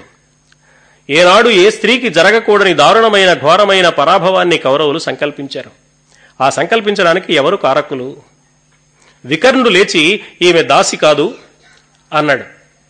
పైగా ద్రౌపది తాను ఏకవస్త్రను అని కూడా చెప్పుకుంది. ఈ రెండు సందర్భాలకు సమాధానం చెప్పడానికి కర్ణుడు లేచి భార్యకు దైవ విహితుండైన భర్త ఒక్కరుండ. ఇది అనేక భర్తృక కావున బంధకి అనంబడు. ఇట్టి దానిని విగత వస్త్రం చేసి తెచ్చినన్ ధర్మ విరోధంబు లేదు. నన్నయ్య గారు వచనంలో చెప్పారు ఈ మాటలు. స్పష్టంగా మనకు తెలియడం కోసం. మామూలుగా స్త్రీకి ఒక్క భర్త ఉండాలి ఈమెకు ఐదుగురు భర్తలు కాబట్టి ఈమె పతివ్రత కాదు. కాకపోగా ఆమె బంధకి అన్నాడు. బంధకి అంటే మామూలు వేశ్య కూడా కాదు. బంధకి అనే మాట చాలా తీవ్రమైన మాట దారుణమైన మాట. వేశ్యకు పర్యాయపదంగా ఉపయోగించే మాట కాదు. అది వేశ్యల్లో అతి నీచమైన లక్షణం కలిగిన స్త్రీ విషయంలో ప్రయోగించదగిన మాట. మామూలు వేశ్య వ్యభిచారిణి తన వద్దకు వచ్చిన వారిని సంతోషపెట్టి వాళ్ళ వల్ల ప్రయోజనం పొందుతుంది. కానీ బంధకి అంటే చక్కగా పద్ధతిగా ధర్మబద్ధంగా తన కాపురం తాను చేసుకుంటున్న ఒక పురుషుణ్ణి. తన వన్య ఆకర్షించి అతడి చేత అధర్మం చేయించి అతన్ని పతనావస్థకు దిగజార్చే అతి దుర్మార్గమైన అధార్మికమైన ప్రవృత్తి కలిగిన నీచ లక్షణం కలిగిన స్త్రీని బంధకి అంటారు. మరి ద్రౌపదిని అంత మాట అన్నాడు కర్ణుడు. అనవలసిన అవసరం ఏమిటి? ఏ మాట అంటే దుర్యోధనుడు సంతోషపడతాడో ఆ మాట అనడమే తప్ప ఈ మాట న్యాయమా కాదా? ఇంత మాట అనవచ్చునా లేదా? ఈ మాట అంటే దుర్యోధనుడు ఎలా ప్రవర్తిస్తాడు? ఈ ప్రవర్తిస్తే వచ్చే పరిణామాలు దుర్యోధనుడి మీద ఎలా విరుచుకుపడతాయి?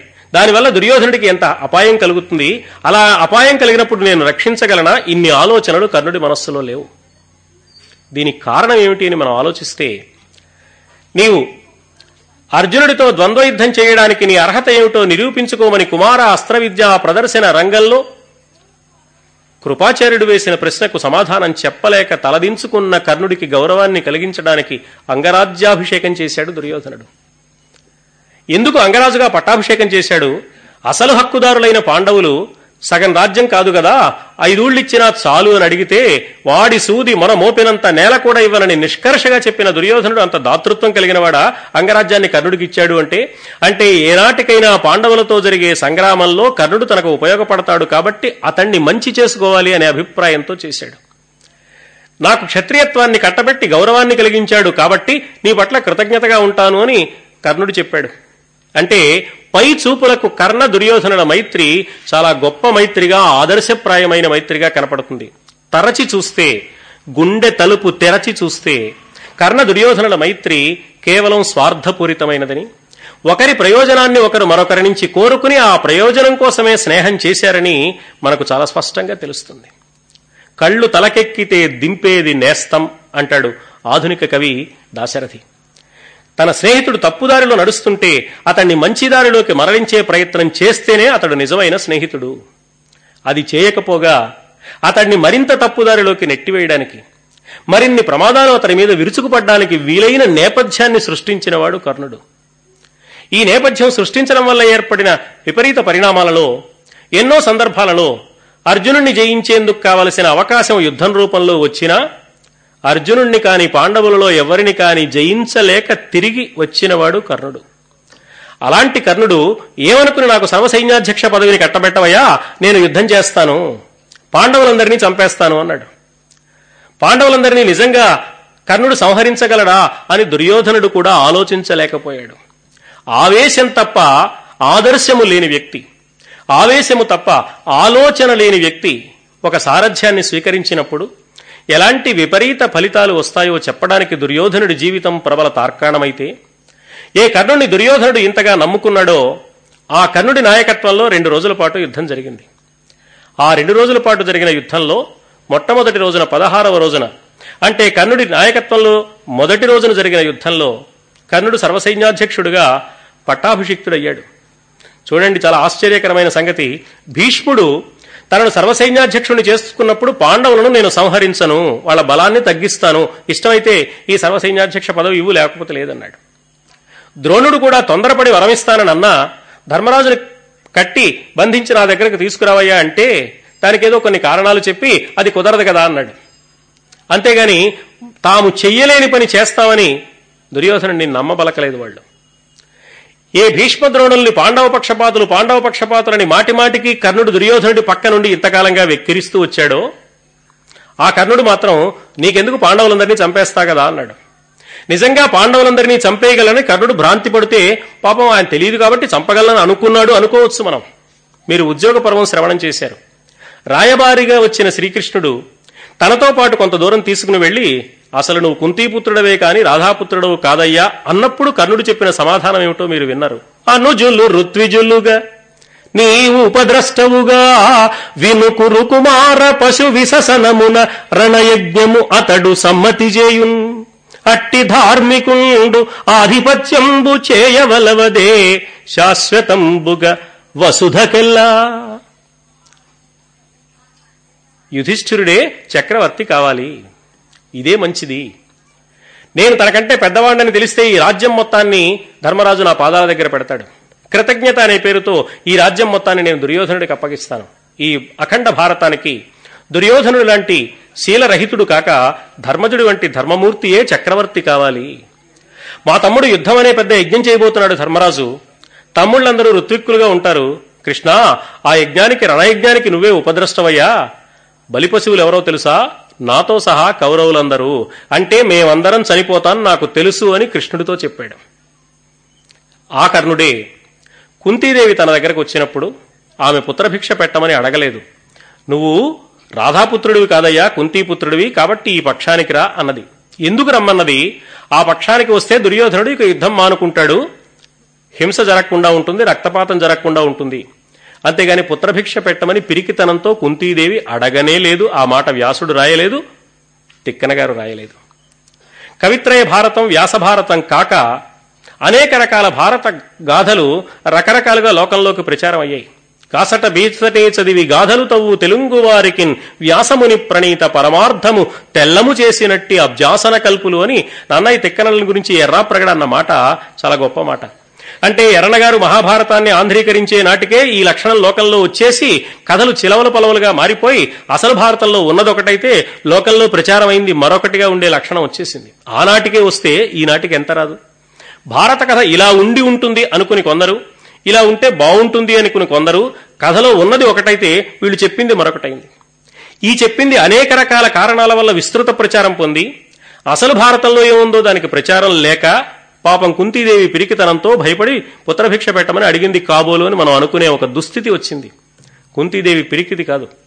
రాయబారిగా శ్రీకృష్ణుడు వచ్చినప్పుడు నీ అభిప్రాయం ఏమిటో చెప్పమ్మా రాయబారం విఫలమైపోయింది మీ అబ్బాయిలకు ఏం చెప్పమంటావు? అని కుంతీదేవిని అడిగాడు.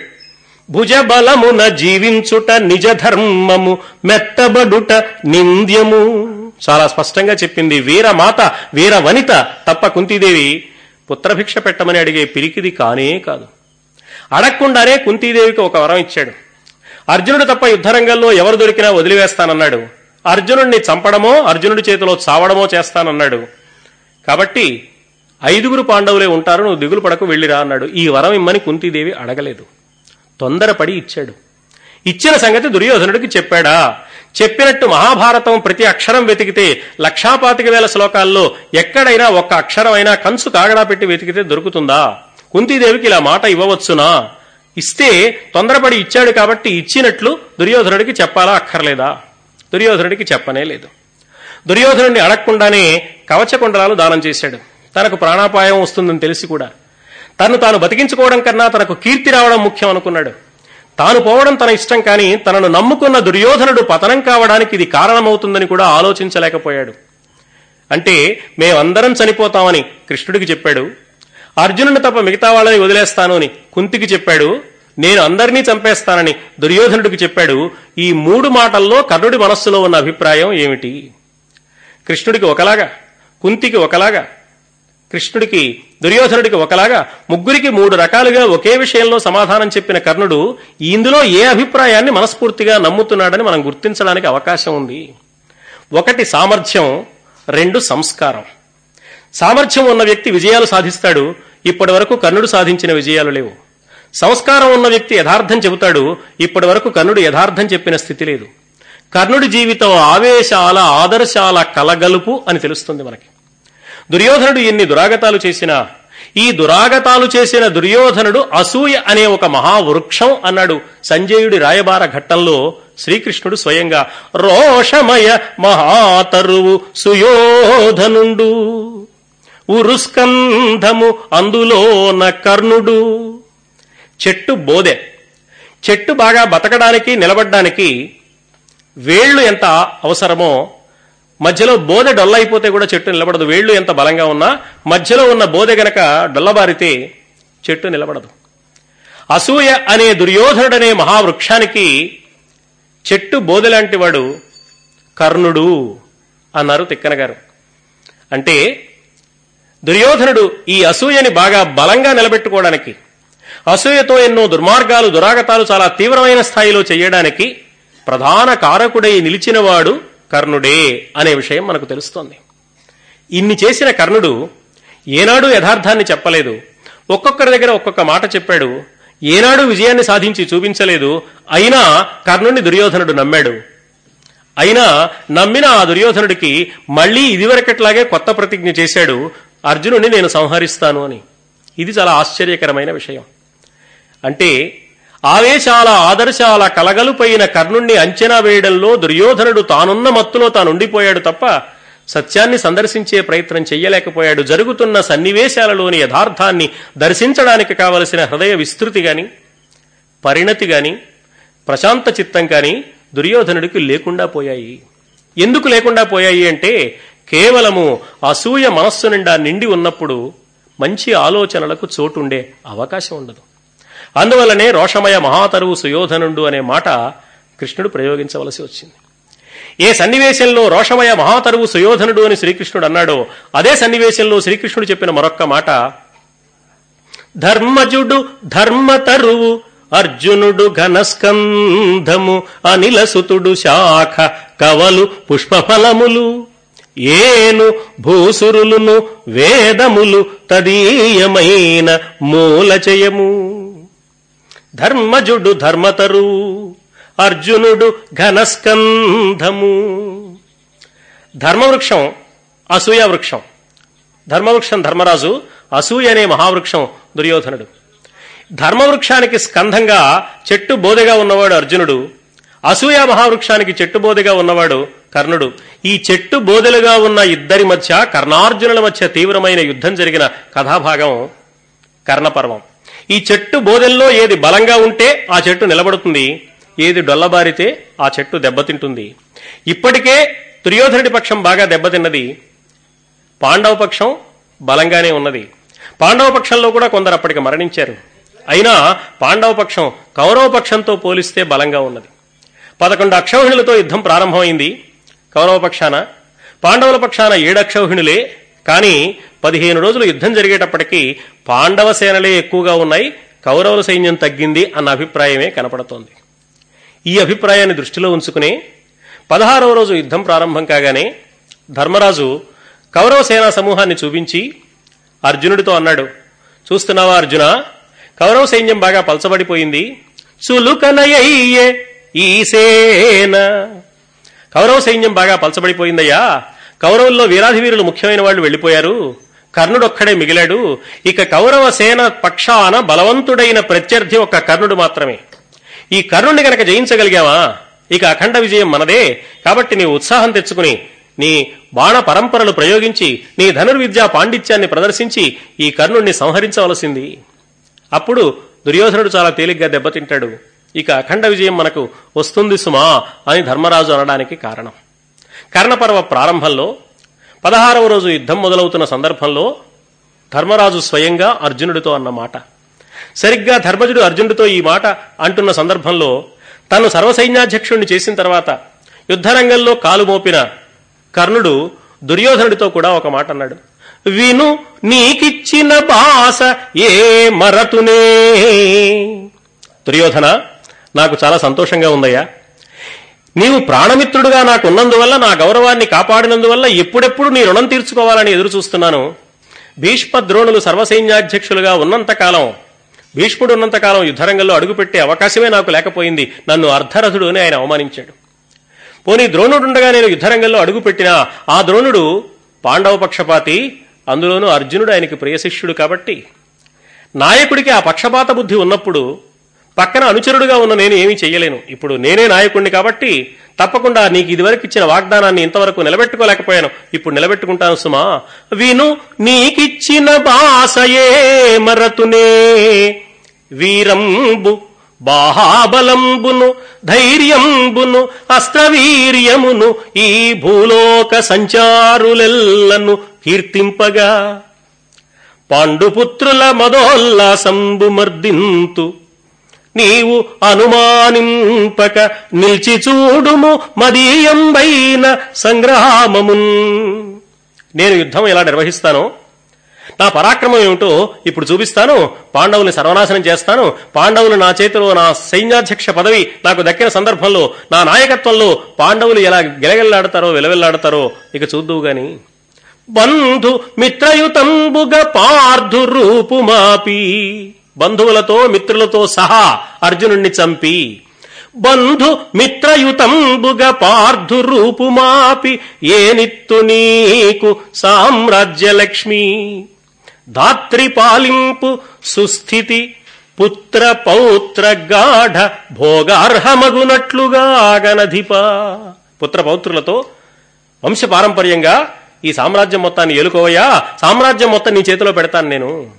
కాబట్టి అఖండ విజయాన్ని నీకు కట్టబెట్టడానికి నేను సిద్ధంగా ఉన్నాను. అర్జునుణ్ణి బంధుమిత్రులతో సహా సంహరిస్తాను. అంటే ధర్మరాజును చంపాలి కదా? భీముణ్ణి చంపాలి కదా? నకులుణ్ణి చంపాలి కదా? సహదేవుణ్ణి చంపాలి కదా? ఇప్పటికే సహదేవుణ్ణి ఒకసారి దొరికితే వదిలేశాడు. మరి ఎందుకు వదిలినట్టు? బంధుమిత్రయుతంగా అందరినీ చంపడానికే నేను నిర్ణయించుకున్నాను అనుకున్న కర్ణుడు నిజంగా ఆ పని చేసే ఆలోచనలో ఉన్నాడా? ఆ పని చేస్తున్నాడా? చేయగల సామర్థ్యం ఉందా? చేసే స్వభావం ఉందా? ఈ రెండు ప్రశ్నలు కర్ణుడి జీవితాన్ని పరిశీలిస్తున్నప్పుడు మనను వెంబడిస్తాయి. దురదృష్టవశాత్తు ఈ ప్రశ్నలు దుర్యోధనుణ్ణి వెంబడించలేదు. ఈ ప్రశ్నలు మనను కాక దుర్యోధనుణ్ణి వెంబడించి ఉంటే దుర్యోధనుడు క్షణకాలం పాటు ఆలోచించి ఉంటే కర్ణుడు దుర్యోధనుడు కలిసి ఇన్ని దురాగతాలు చేసి ఉండేవారు కాదు వారిద్దరూ కూడా బ్రతికి ఉండేవారు. భారత కథ మరో తీరుగా జరిగి ఉండేది. కానీ భారత కథలో నిర్ణయం వేరొక విధంగా ఉంది. అందువల్ల కర్ణుడు ఆవేశాలు ఆదర్శాలు కలగలిగిన తన ప్రవృత్తిలో ఆవేశానికే ప్రాధాన్యం ఇచ్చాడు. ఆదర్శానికి ఒకే ఒక్క సందర్భంలో కట్టుబడి యథార్థాన్ని కృష్ణుడికి చెప్పాడు గాని మళ్ళీ ఆవేశమే అతన్ని ముంచెత్తి వేసింది. ఆవేశంతో కూడిన పనులే చేశాడు.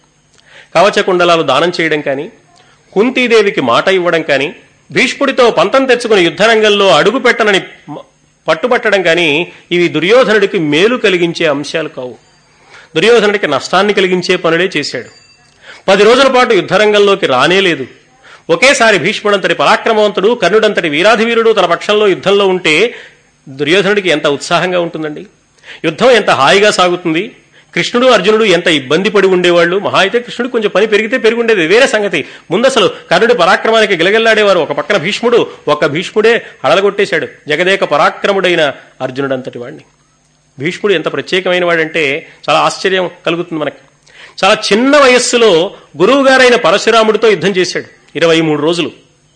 కోడె వయస్సు నిన్నలమి అలగోటికి మీసము చిక్కునాడే ముయ్యేడి రుణాళ్ళ పోరున ఈ మహావిజయం సాధించావు అని జాషువా గారు ప్రశంసిస్తారు భీష్మాచార్యుని అంత చిన్న వయస్సులో పెద్దవాడైన పరశురాముడిని హడలగొట్టాడు వృద్ధుడైపోయాక చిన్నవాడు జగదేక పరాక్రముడు అయిన అర్జునుడిని హడలగొట్టాడు. అంటే భీష్ముడి పరాక్రమం చిన్నప్పటి నుంచి పెద్దవాడయ్యేదాకా ఒకే విధంగా కొనసాగిందనమాట అంటే పరాక్రమంలో భీష్ముడికి ఎక్కడా వక్రత లేదు. అవక్ర పరాక్రముడు అనే మాట భీష్ముడి విషయంలో నిజం. అంతటి అవాక్రపరాక్రముడైన భీష్ముడి పక్కన ఇంతటి అపారమైన బలపరాక్రమాలు కలిగిన కర్ణుడంతటి వాడు ఉండుంటే ఎంత బాగుండే దుర్యోధనుడికి? ఆ ఆలోచన కర్ణుడికి రాలేదు. దుర్యోధనుడికి కూడా రాలేదు. భీష్ముడిని అవమానించాడు మా కర్ణుడు అనుకున్నాడు తప్ప తాను నష్టపోతున్నాడు అని గుర్తించలేకపోయాడు దుర్యోధనుడు కూడా. సరే పది రోజులు గడిచిపోయింది. పదకొండో రోజున ద్రోణుడు సర్వసైన్యాధ్యక్షుడుగా ఉన్నాడు. అప్పుడు యుద్ధరంగంలో అడుగుపెట్టిన కర్ణుడు తాను నాయకత్వం తీసుకోకుండా ద్రోణుడికి కట్టబెట్టమని గౌరవాన్ని ప్రకటించాడు. కానీ ఇప్పుడు నాయకత్వాన్ని తీసుకోగానే భీష్ముడు ద్రోణుడు చెయ్యలేని పని తాను చేస్తానని వాగ్దానం చేశాడు. పోని ఇదివరకు ఏ సన్నివేశాలు గతంలో లేకపోతే చేయగలనని తాను అనుకుని ఉండొచ్చు. తనకు స్పష్టంగా తెలుసు తామందరం పతనమైపోతామని. అలాంటి సందర్భంలో దుర్యోధనుడితో ఇలా చెప్పడం న్యాయమేనా? ఏ సందర్భంలోనూ కూడా కర్ణుడు దుర్యోధనుడికి తాత్కాలికంగా ఇష్టమయ్యే మాట చెబుదాం అనుకున్నాడు కానీ యథార్థం చెబుదామని అనుకోలేదు. అంతేకాక ఏది దుర్యోధనుడికి శ్రేయస్సును కలిగిస్తుందో ఆ మాట చెప్పాలని ఎప్పుడూ కర్ణుడు అనుకోలేదు. వినగానే ఏది ఇష్టంగా ఉంటుందో ఆ మాట చెప్పాలనే ప్రయత్నించాడు. రుచికరమైన మాటలే ఇవ్వాలనుకున్నాడు కానీ దుర్యోధనుడికి శ్రేయస్సును కలిగించే మాటలు ఇవ్వాలనే ప్రయత్నం చెయ్యలేకపోయాడు కర్ణుడు. ఎందువల్ల అంటే శ్రేయస్సును కలిగించే మాటలు చెబితే భీష్మ ద్రోణుల్ని ఎలా చులకన చేస్తున్నాడో దుర్యోధనుడు తనను కూడా అలాగే చులకన చేస్తాడు. తనకు కావలసింది దుర్యోధనుడి శ్రేయస్సు కాదు. దుర్యోధనుడి అండలో తనకు ప్రత్యేకమైన ప్రతిపత్తి కావాలి. ఈ ప్రతిపత్తి ఎప్పుడు నెరవేరుతుంది? భీష్ముడికి ద్రోణుడికి ఏం ప్రతిపత్తి ఉంది? ఎప్పుడు భీష్ముడిని ద్రోణుడిని దుర్యోధనుడు అవమానిస్తూనే ఉన్నాడు. తాను కూడా హితవు చెబితే తనను కూడా అలాగే అవమానిస్తాడు. అందువల్ల తనకు అవమానం కాదు గౌరవం కావాలి. ఏమయ్యా నేను నమ్ముకున్న దుర్యోధనుడు పోతాడు కదా? పోతే పోని.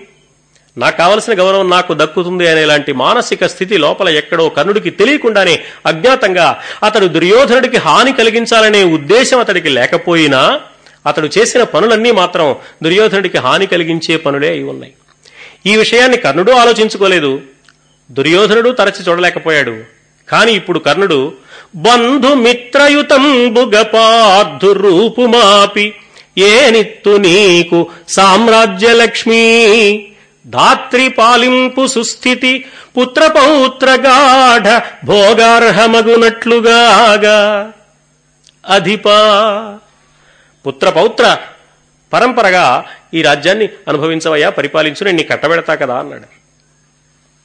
ధర్మరాజే చక్రవర్తి కావాలి అని కృష్ణుడితో చెప్పిన కర్ణుడు ఈ మాట అన్నాడు. సరే యుద్ధం ప్రారంభమైంది. మొట్టమొదటి రోజు సర్వసైన్యాధ్యక్షుడుగా కర్ణుడు అంటే యుద్ధం ప్రారంభమైన పదహారవ రోజున మకర వ్యూహం పన్నాడు. ఈ వ్యూహ రచనలు మహాభారతంలో చాలా కనిపిస్తాయి. తర్వాత తర్వాత వ్యూహాలు తగ్గిపోయాయి. ప్రధానంగా వ్యూహ రచనలో బాగా ఆరితేరినవాడు ద్రోణాచార్యుడు ఆయన చాలా వ్యూహాలు పన్నాడు. అందులో పద్మవ్యూహం చాలా తీవ్రమైన వ్యూహం. దానివల్ల జరిగిన సన్నివేశాలు మీరు విన్నారు. ఇప్పుడు మకర వ్యూహం పన్నాడు కర్ణుడు. మకర వ్యూహం అంటే అసలు వ్యూహము అంటే ప్రణాళిక అని అర్థం. మానవుడు ఏ ఘనకార్యాన్ని సాధించాలన్నా ఏ అఖండ విజయాన్ని సాధించాలన్నా ఒకటి ప్రణాళిక కావాలి రెండు ప్రయత్నం కావాలి. ఏ పని చేయాలన్నా ప్రణాళిక ఉండాలి ప్రయత్నం ఉండాలి. ఇక్కడ మహాభారత ప్రవచనాలు ఇన్ని రోజులు ధారావాహికగా జరుగుతున్నాయంటే ఎంత ప్రణాళిక దీని వెనకాల ఉంటే ఎప్పటి నుంచి ప్రణాళిక జరిగితే ఈనాడు ఈ కార్యక్రమం జరుగుతోంది. ఆ ప్రణాళిక ప్రణాళికగా ఉంటే ఉపయోగం లేదు. అది ప్రయత్నంగా మారాలి. ప్రణాళిక కావాలి ప్రయత్నం కావాలి. మరి యుద్ధంలో విజయం సాధించాలంటే ఎన్నో రకాల ప్రణాళికలు వేయాలి. అందులో ఒక ప్రణాళిక మకర వ్యూహం. వ్యూహం అంటే ప్రణాళిక. అంటే సేనను ఒక మొసలి ఆకారంలో నుంచోబెట్టడం. ఆ ముందు అగ్రభాగంలో ఒక మహావీరుడు ఉంటాడు. అతన్ని దాటి వస్తే మరొక వీరుడు ఉంటాడు. ఇలా ఒక్కొక్కరిని దాటుకుంటూ వెళ్ళాలి. ఒకేసారి అందరి మీద విరుచుకుపడడానికి సాధ్యం కాదనమాట. ఆ పద్ధతిలో సేనను ఏర్పాటు చేయడాన్ని వ్యూహం అంటారు. మకర వ్యూహం ఏర్పాటు చేశాడు. వీరాధి వీరులైన వారందరినీ అక్కడక్కడ అక్కడక్కడ నుంచోబెట్టాడు మొట్టమొదట మొసలి నోరుగా ఆకారంగా ఏర్పడ్డ ఆ సేనలో మొసలి నోరు ఎక్కడుంటుందో ఆ ప్రదేశంలో తానే నిలబడ్డాడు. అంటే కర్ణుణ్ణి దాటిగాని ఇతరుల దగ్గరికి పాండవులు వెళ్ళడానికి వీల్లేదు. కర్ణుడిని పడగొట్టి కర్ణుడిని పక్కకి తప్పించి కర్ణుడి రథం యువతలకు వచ్చేలాగా చేసి పాండవులు లోపలికి ప్రవేశించాలన్నమాట. అంటే నన్ను దాటి ఎవరూ లోపలికి వెళ్ళలేరు అనే ఒక విశ్వాసం ఒక నమ్మకం ఒక అహంకారం ఒక పట్టుదల కర్ణుడి మనస్సులో ఉన్నది. కాబట్టే మకర వ్యూహం పన్ని ఇక చూసుకో దుర్యోధన నీకు విజయాన్ని కట్టబెడతాను అని అందుకోసం మకర వ్యూహం పన్నాడు. పాండవులు యుద్ధరంగంలోకి వచ్చారు. చూశారు. కర్ణుడు మకర వ్యూహం పన్నాడు అని అర్థమైపోయింది. వెంటనే ధర్మరాజు అన్నాడు. అర్జునుడి దగ్గరికి వచ్చి మన సైనానాయకుడైన ధృష్టద్యుమ్నుడితో నువ్వు చెప్పవయ్యా బృహస్పతి మతాన్ని అనుసరించి యుద్ధరంగంలో అవతలి పక్షం వారు మకర వ్యూహం కనుక పన్నితే ఈ మకర వ్యూహాన్ని భేదించాలి అంటే మన పక్షం వాళ్ళు చేయవలసిన పని దుర్జయ వ్యూహాన్ని పన్నడం. యుద్ధం అంటే ఊరికే ధనుర్బాణాలు పట్టుకుని అవతల వాడిని కొట్టేయడం కాదు. యుద్ధం అంటే గద పట్టుకుని అవతల వాడిని చావగొట్టడం కాదు. యుద్ధం అంటే కత్తి యుద్ధం కాదు. యుద్ధం అంటే మల్ల యుద్ధము కాదు. యుద్ధం అంటే ప్రణాళికాబద్ధంగా చేసే యుద్ధం. మకర వ్యూహం అవతలు ఉన్నప్పుడు మనం ఏం చేయాలి అంటే దుర్జయ వ్యూహాన్ని పన్నాలి. దుర్జయం అంటే ఎట్టి పరిస్థితుల్లో అపజయం కలగకుండా ఉంటుంది. అవతల వాళ్ళు మకర ఆకృతిలో సేనను నిలబెట్టినా ఆ మకరం యొక్క అగ్రభాగంలో కర్ణుడే అంతటి వాడు పరాక్రమవంతుడు నిలబడినా ఆ కర్ణుణ్ణి కూడా పక్కకి తప్పించి వీలైతే పడగొట్టి ముందుకు సాగడానికి వీలైన సేనా సమూహానికి సంబంధించిన ఏర్పాటు ఏ పద్ధతిలో ఉంటుందో ఆ పద్ధతికి దుర్జేయ వ్యూహం అని పేరు. బృహస్పతి యుద్ధ తంత్రానికి సంబంధించిన విశేషాలలో దీన్ని చెప్పాడు. కాబట్టి బృహస్పతి మతాన్ని అనుసరించి మనం దుర్జయ వ్యూహాన్ని పన్ని అనుసరించాలి.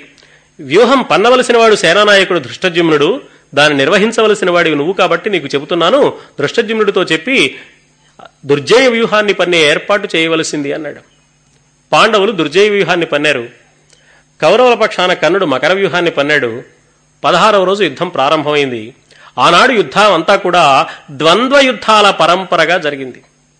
కర్ణుడి నాయకత్వంలో జరిగిన రెండు రోజుల యుద్ధాలలో మొదటి రోజు యుద్ధంలో పెద్దగా విశేషాలు లేవు. ద్వంద్వ యుద్ధాలంటే ప్రతి ఇద్దరు పోరాడుకున్నారు. కౌరవ పక్షంలో ఒకరు పాండవ పక్షంలో ఒకరు.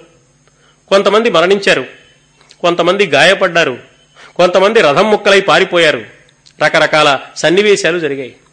అలా జరిగిన సన్నివేశాల్లో ముఖ్యమైన సన్నివేశం కులూత దేశాన్ని పరిపాలించే క్షేమధూర్తి అనే పేరు కలిగిన ఒక రాజు భీమసేనుడితో పోరాడి భీమసేనుణ్ణి నేను జయిస్తాను అని దుర్యోధనుడి దగ్గర బీరాలు పలికి తన గజ సమూహంతో సహా భీమసేనుడి మీద విరుచుకుపడ్డాడు. భీమసేనుడు ఆ ఏనుగుల దంతాలతో సహా నుగ్గునుగ్గు చేసి ఆ క్షేమధూర్తి అనే రాజుని సంహరించాడు. పదహారవ రోజు యుద్ధంలో మొట్టమొదట ప్రాణం కోల్పోయినవాడు భీముణ్ణి ఎదుర్కొని క్షేమధూర్తి ప్రాణాలు కోల్పోయాడు. ఆ యుద్ధంలో ధృష్టజ్యుమ్నుడు కృపాచార్యుడితో యుద్ధం చేశాడు. కౌరవ పక్షంలో కృపాచార్యుడు పాండవ పక్షంలో ధృష్టజ్యుమ్నుడు యుద్ధాలు చేశారు. వాళ్ళిద్దరూ చేసిన ద్వంద్వ యుద్ధంలో కృపాచార్యుడి పైచేయిగా ఉంది దృష్టజ్యుమ్నుడు కృపాచార్యుణ్ణి ఎదిరించి తట్టుకుని నిలబడలేక ఓడిపోయి యుద్ధరంగంలో కృపాచార్యుడికి ఎదురుగా ఉండకుండా దూరంగా పారిపోయాడు.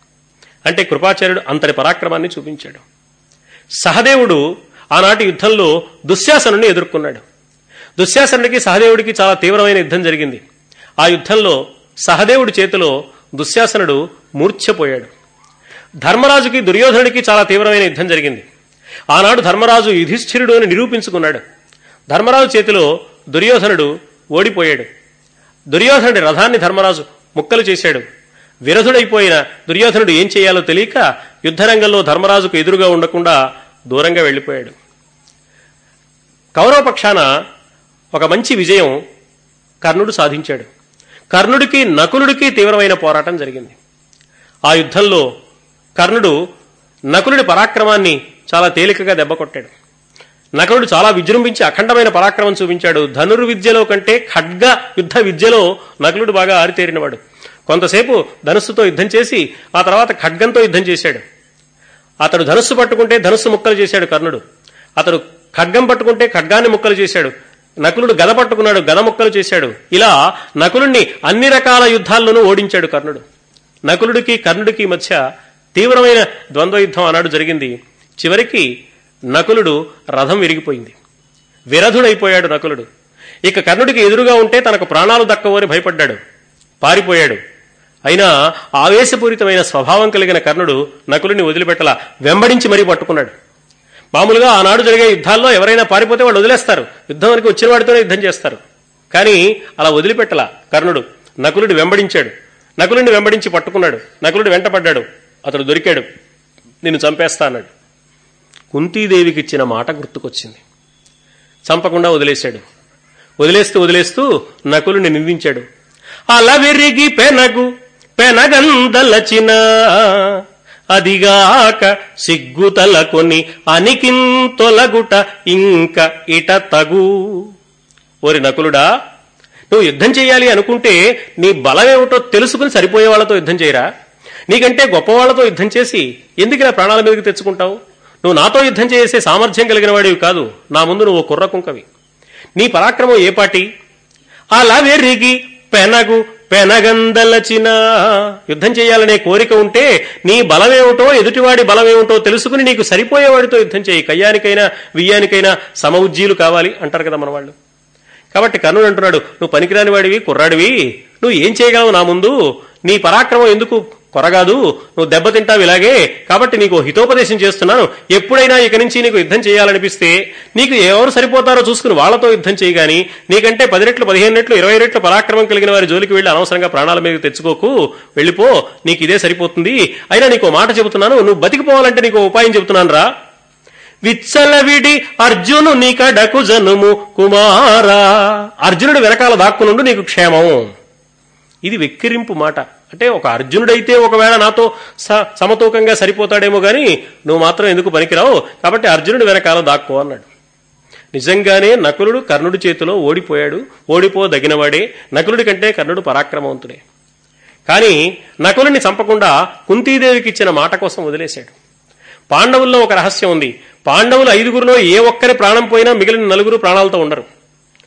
కాబట్టి కర్ణుడు మంచి అవకాశం వచ్చింది. సహదేవుడి విషయంలో వచ్చింది. మిగిలిన వాళ్ళని కర్ణుడు చంపక్కర్లేదు. కౌరవులు చంపనక్కర్లేదు. ఒక సోదరుడు చనిపోయాడంటే వాళ్ళే ప్రాణాలు వదిలేస్తారు. నకులున్నో సహదేవుణ్ణో చంపడానికి మంచి అవకాశం లభించినా కూడా వదిలిపెట్టేశాడు. అంత మాత్రాన కర్ణుడు వాళ్ళకంటే పరాక్రమవంతుడు అనే విషయం తెలుస్తోంది కదా అనుకోవడానికి కూడా వీల్లేదు. ఇదే కర్ణపర్వం జరుగుతున్నప్పుడు భీముడు ఒకసారి కర్ణుడిని ఓడించాడు. ఆ కర్ణుడు నాలుక బయటికి తీసి కోసేస్తా అన్నాడు. ఇష్టం వచ్చినట్టు మాట్లాడాడు. నిండు సభలో ద్రౌపదిని పరాభవించాడు. మాకు జరిగిన అవమానాలన్నిటికీ వీడి నాలుకే కారణం వీడి నాలుక కోసేస్తా అన్నాడు. కర్ణుడు ఏమి చేయలేని స్థితిలో ఉండిపోయాడు. ఆ కర్ణుడి రథానికి సారథిగా ఉన్న శల్యుడు ఒరే భీమసేన వీడి నాలుగు కోసేసావనుకో వీడు చచ్చిపోతాడు. కానీ మీ తమ్ముడైన అర్జునుడు కర్ణుడిని నేను సంహరిస్తానని ప్రతిజ్ఞ చేశాడు. మీ అర్జునుడి ప్రతిజ్ఞ ఏమవుతుంది? అందుకని వదిలేసేయన్నాడు అంటే వదిలేశాడు. ఇంకోసారి జరిగిన యుద్ధంలో భీముడి మీద కర్ణుడు విజయం సాధించాడు.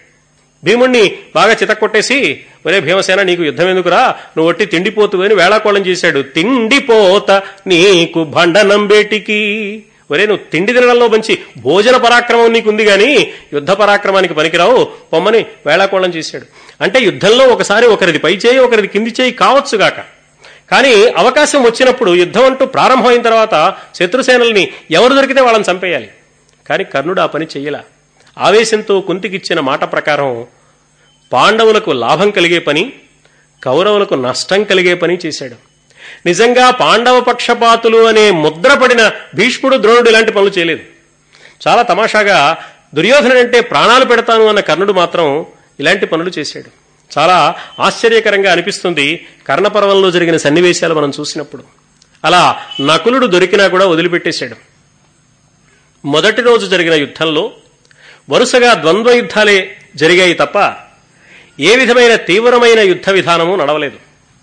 మొదటి రోజు యుద్ధం జరిగిన తీరు చూస్తే దుర్యోధనుడికి చాలా నిరాశ కలిగింది. ఆ రాత్రి వాళ్ళు ఇళ్ళకి వెళ్ళిపోయారు శిబిరాల్లో అడుగుపెట్టారు శిబిరాల్లోకి వెళ్ళాక దుర్యోధనుడు తన మనస్సులో ఉన్న అసంతృప్తిని నిరాశను బాధను వ్యక్తం చేశాడు. కర్ణ ఇదేమిటయ్యా? ఈవేళ రోజంతా యుద్ధం జరిగింది. చాలా ద్వంద్వ యుద్ధాలు జరిగాయి. నువ్వు కూడా అఖండ పరాక్రమాన్ని చూపించావు. కానీ మనకు ఏ విధంగానూ విజయావకాశాలు కనిపించని పరిస్థితి ఉన్నది. ఇది చూస్తే నా మనస్సుకు ఎందుకో కొంచెం బాధగా ఉన్నది. ఎందుకు ఇలా జరుగుతోంది ఏమిటి? అంటే దుర్యోధనుడు నకులుడు దొరికితే ఎందుకు వదిలేశావు? నిన్న సహదేవుడు దొరికితే ఎందుకు వదిలేశావని వాచ్యంగా అడగలేక బాధపడుతూ ఇలా అడిగాడనమాట. అంటే సహదేవుడు దొరికితే వదిలేశాడు నకులుడు దొరికితే వదిలేశాడు రేపు అర్జునుడు దొరికితే మాత్రం వదిలేయకుండా ఉంటాడా అని ఇలాంటి సందేహం దుర్యోధనుడి మనస్సులో రాదండి? కానీ ఆ మాట అడగలేడు. అందువల్ల ఏమిటి మన పరిస్థితి అన్నాడు. ఏం లేదు అసలు వీళ్ళ మీద నాకు దృష్టి లేదు నా దృష్టి అంతా అర్జునుడి మీదే ఉంది అర్జునుడిని మాత్రం ఎలాగైనా సరే పట్టుకుంటాను చంపుతాను. కానీ ఒక చిన్న ఇబ్బంది వచ్చింది. ఈ యుద్ధం ప్రారంభమైనప్పటి నుంచి నువ్వు కూడా గమనిస్తూనే ఉండుంటావు. పది రోజులు యుద్ధం అయిపోయిన తర్వాత నేను ఇచ్చాను పది రోజులు జరిగిన యుద్ధం విశేషాలు నీకు తెలుసు నేను కూడా విన్నాను. నువ్వు ప్రత్యక్షంగా చూసావు గత ఐదు రోజులుగా జరిగిన యుద్ధం కూడా మనం చూస్తున్నాం. ఇవాళ ఆరవ రోజు జరిగిన యుద్ధం చూసాము నేను యుద్ధరంగంలోకి వచ్చాక చూస్తే కృష్ణుడి మాయ ప్రతి చోట కనపడుతోంది. ఎంత మాయావి కాకపోతే శ్రీకృష్ణుడు. నేనెంతో కష్టపడి కవచకుండలాలు ఇచ్చి మరీ సాధించిన శక్తి అనే ఆయుధం కాస్త నాకు ఉపయోగపడకుండా చేశాడే. అర్జునుడి కోసమే దాన్ని దాచుకున్నాను. ఆ ఘటోత్కచుడు వేరే విజృంభణం చూసి ప్రాణరక్షణ కోసం అనివార్యంగా శక్తి అనే ఆయుధాన్ని అతని మీద ప్రయోగించవలసి వచ్చింది. అది ఒక్కసారే నీకు ఉపయోగపడుతుందని ఆనాడు ఇంద్రుడు చెప్పనే చెప్పాడు. ఆ ఒక్కసారి అర్జునుడి మీద ప్రయోగించాలని నేను ఆశపడ్డాను. అది జరగనే లేదు కదా. కాబట్టి కృష్ణుడి మాయావిలాసం ఏదో ఈ కథలో నడుస్తోందని మనకు అర్థమవుతోంది కాబట్టి మనం కొంచెం ఇబ్బంది పడుతున్నాం. ఆ నిమిషనాదుండిచ్చిన ఘన శక్తికి అసురనొడ్డి గాండివి తొలగించిన హరివంచన పదపడి మనమెల్లను తెలియ వినమే మనుజాధీశ. కృష్ణుడు గొప్ప మాయావిలాసం చేస్తున్నాడు అని అర్థమవుతోంది కదటయ్యా. కాబట్టి కృష్ణుడి మాయావిలాసం వల్ల మనకి అప్పుడప్పుడు కొంచెం అసౌకర్యం ఏర్పడుతుంది ఇబ్బంది ఏర్పడుతుంది. అంతే తప్ప మనకేం పెద్ద నష్టమేం లేదు. కొంచెం ఆలస్యం అవుతుంది. రేపు చూడు నా పరాక్రమాన్ని చూపిస్తాను. అర్జునుడిని ఏం చేస్తానో నా పరాక్రమాన్ని ఎలా ప్రదర్శిస్తానో చూద్దువు గాని అన్నాడు.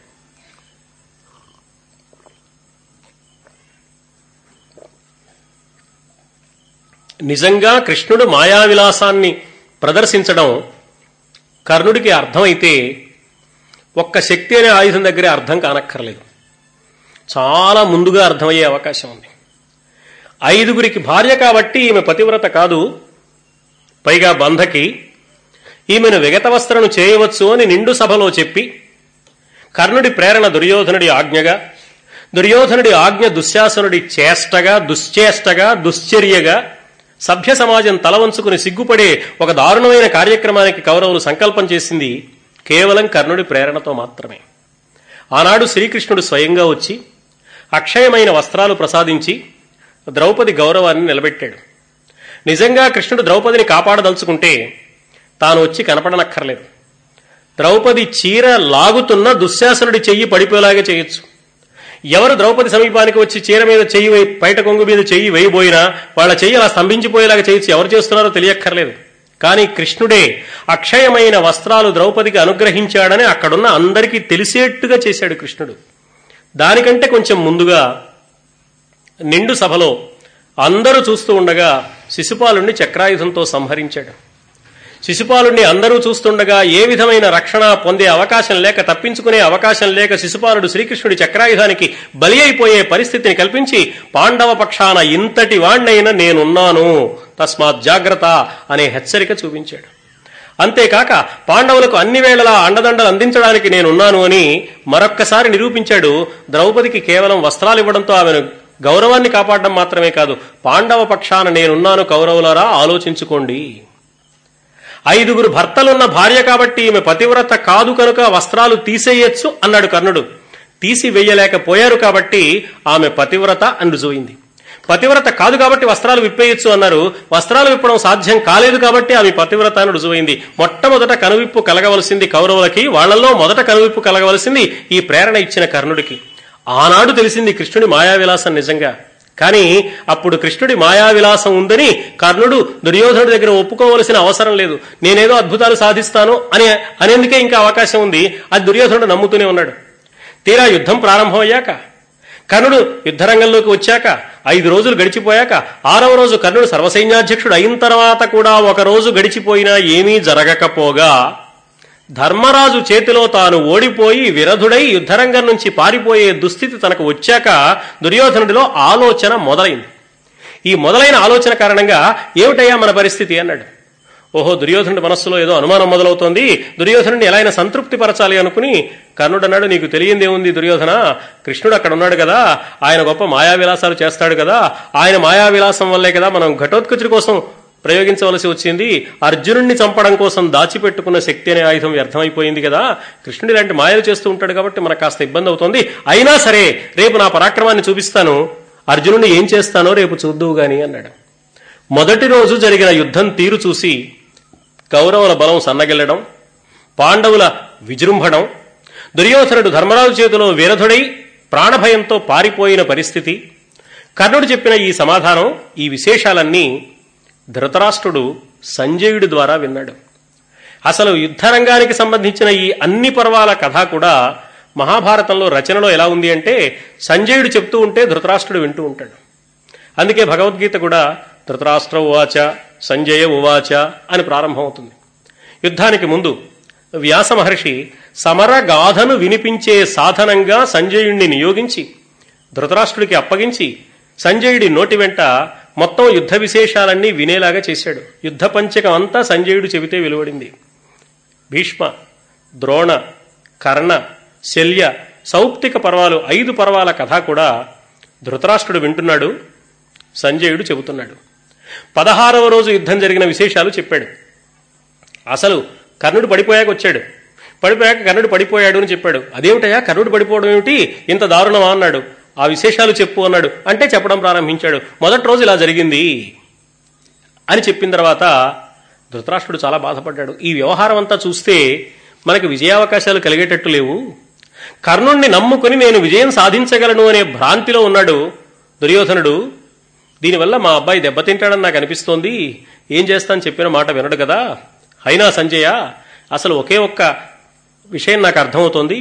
జూదంబు నాడు మొలచిన ఆ దుర్దశ పెరిగి పెరిగి సంజయ నిర్భర దుఃఖోదయ పరంపరా సంపాదిని అయి మనసు నిట్లు పరిగొనియడినే జూదంబునాడు మొలచిన ఆ దుర్దశ ఈవేళ కౌరవులు ఇలా దెబ్బతినడానికి ఒక్కొక్క వ్యక్తి ఓటమిని పొందడానికి పాండవులు అఖండ వైభవాన్ని పొందడానికి వీలుగా వీర విజృంభణం చేయడానికి. ఈ దుస్థితికి ఏమిటి కారణం అంటే ఇది ఎప్పుడు ప్రారంభమైంది? జూదన్నాడు ప్రారంభమైంది. జూదంబునాడు మొలచిన దుర్దశ.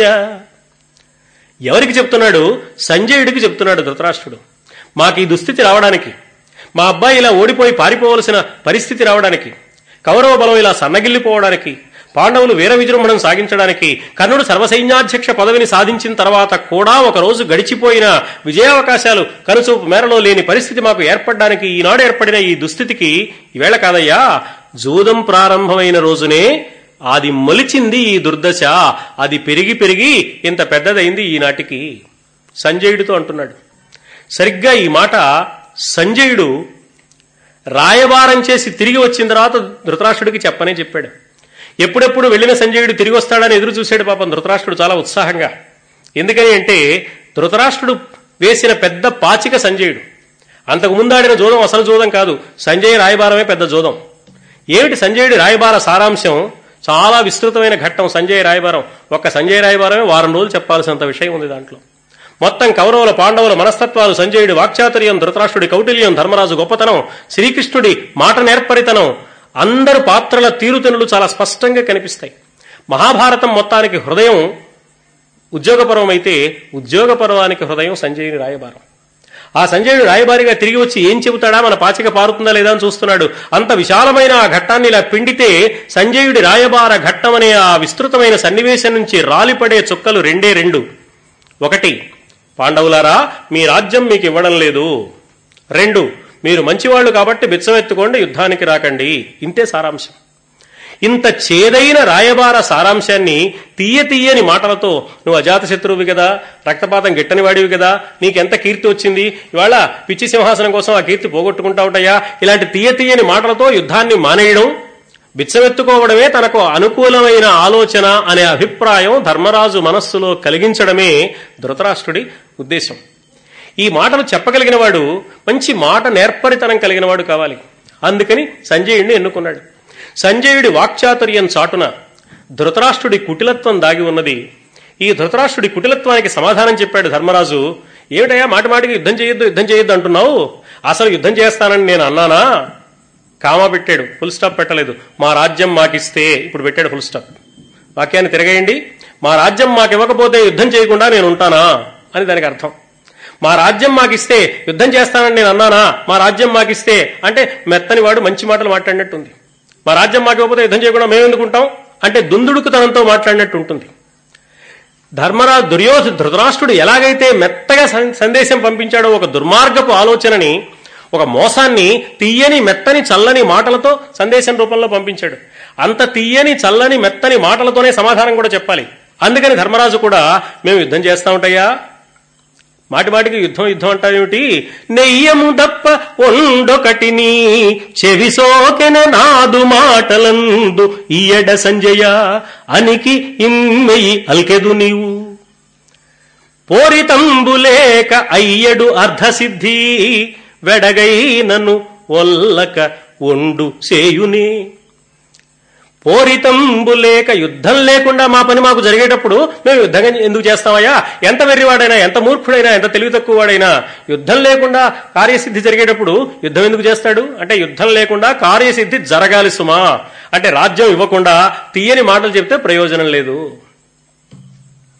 అందుకనే ఈ సంభాషణ అంతా విన్న కృష్ణుడు వెంటనే ఏమని ప్రారంభించాడు. సంజయ్ రాయబారంలో కృష్ణుడు పెదవిప్పి మాట్లాడిన మొదటి మాట పాండవాగ్రజన్ము పలుకుల చందంబు సూడ సంధి లేని చొప్పు దోచే సంధి జరగదు అనిపిస్తోంది. ఎందుకని? రాజ్యభాగం ఇవ్వడానికి మీరు సిద్ధంగా లేరు కాబట్టి. అంటే రాజ్యభాగం ఇస్తేనే సంధి లేకపోతే యుద్ధం అనివార్యం. ఇది సంజయుడి రాయబారంలో పాండవుల పక్షాన వచ్చిన సమాధానం. ఈ సమాధానం తీసుకెళ్ళి ధృతరాష్ట్రుడికి చెప్పాలి ఆయన. వచ్చాడు. ధృతరాష్ట్రుడు ఎప్పుడెప్పుడు ఆయన ఎదురు చూస్తున్నాడు. ఆ రాత్రి బాగా పొద్దుపోయిన తర్వాత సరాసరి ధృతరాష్ట్రుడు గదికి వెళ్ళాడు. వెళ్ళి మహారాజా జరిగింది అని అందులో రెండు మాటలు చెప్పాడు. ఆ నయము పుట్టే జూదమున. ఇవాళ ఏ భయంకరమైన పరిస్థితుల గురించి నువ్వు బాధపడుతూ రాజ్యభాగం ఇవ్వడానికి వెనుకంజ వేస్తూ యుద్ధం చేయడానికి తటపటాయిస్తున్నావో ఆలోచిస్తున్నావో యుద్ధం జరిగితే నీ బిడ్డలు ఒక్కరు కూడా మిగలని నువ్వు ఏది భయపడుతున్నావో ఈ దుస్థితి రావడానికి ప్రారంభ దశ ఏదో తెలుసా? ఆ నయము పుట్టే జూదమున. సరేనయ్యా జూదంలో ఏదో జరిగింది. ఇప్పుడేం జరిగింది చెప్పమంటావా? ధర్మసూతి మెత్తని పులి. రెండు మాటలు ఉన్నాయి అక్కడ. నీ దుస్థితికి కారణం జూదం. నీ మోసానికి లోబడిపోయేవాడు కాదు ధర్మరాజు. నువ్వెలా మెత్తగా పంపించావో అంత మెత్తగాను ఆయన సమాధానం చెప్పాడు. యుద్ధానికి రాకండి బిచ్చం ఎత్తుకున్నా మీకు గౌరవం ఏంటే? యుద్ధానికి మేము ఎందుకు వస్తామయ్యా? మా రాజ్యం మాకిస్తే అంటున్నాడు. అంటే ఇవ్వకపోతే యుద్ధానికి వస్తాడు కదా ఆలోచించుకో. యుద్ధం చేస్తే నీ బిడ్డలు ఎవరు మిగలరు సుమా. నీ వంశం నిర్వంశం అయిపోతుంది. పవిత్రమైన భారత వంశంలో రక్తపుటేరులు పారడానికి నువ్వే కారకుడు కానీ ధర్మరాజు కారకుడు కాదు అని లోకం గుర్తిస్తుంది. ఆ విధమైన పద్ధతిలో ధర్మరాజు నీ మీదకి రాబోతున్నాడు సుమా. అయినా పాండవుల రాయబారాలను సవిస్తరంగా విన్నవించడానికి స్వయంగా వాసుదేవుడే పాండవ దూతగా రేపు కౌరవుల కొలువుకుటంలో అడుగుపెట్టబోతున్నాడు. ఆలోచించుకోండి. అన్నప్పుడు కూడా ధృతరాష్ట్రుడు ఆలోచించలేదు. ఏం ఆలోచించాడు అంటే వచ్చిన కృష్ణుణ్ణి ఎలా బుట్టలో వేసుకుందామా అని ఆలోచించాడు తప్ప కృష్ణుడి మాటలు విందామని ఆలోచించలేదు. కృష్ణుణ్ణి బుట్టలో వేద్దామని ధృతరాష్ట్రుడు ఆలోచించాడు. కృష్ణుణ్ణి కట్టేద్దామని దుర్యోధనుడు ఆలోచించాడు. ఒకళ్ళు దుర్మార్గంతో ఆలోచించారు ఒకరు దురుద్దేశంతో ఆలోచించారు ఎవరూ కూడా మనస్ఫూర్తిగా ఆలోచించిన వారు కాదు.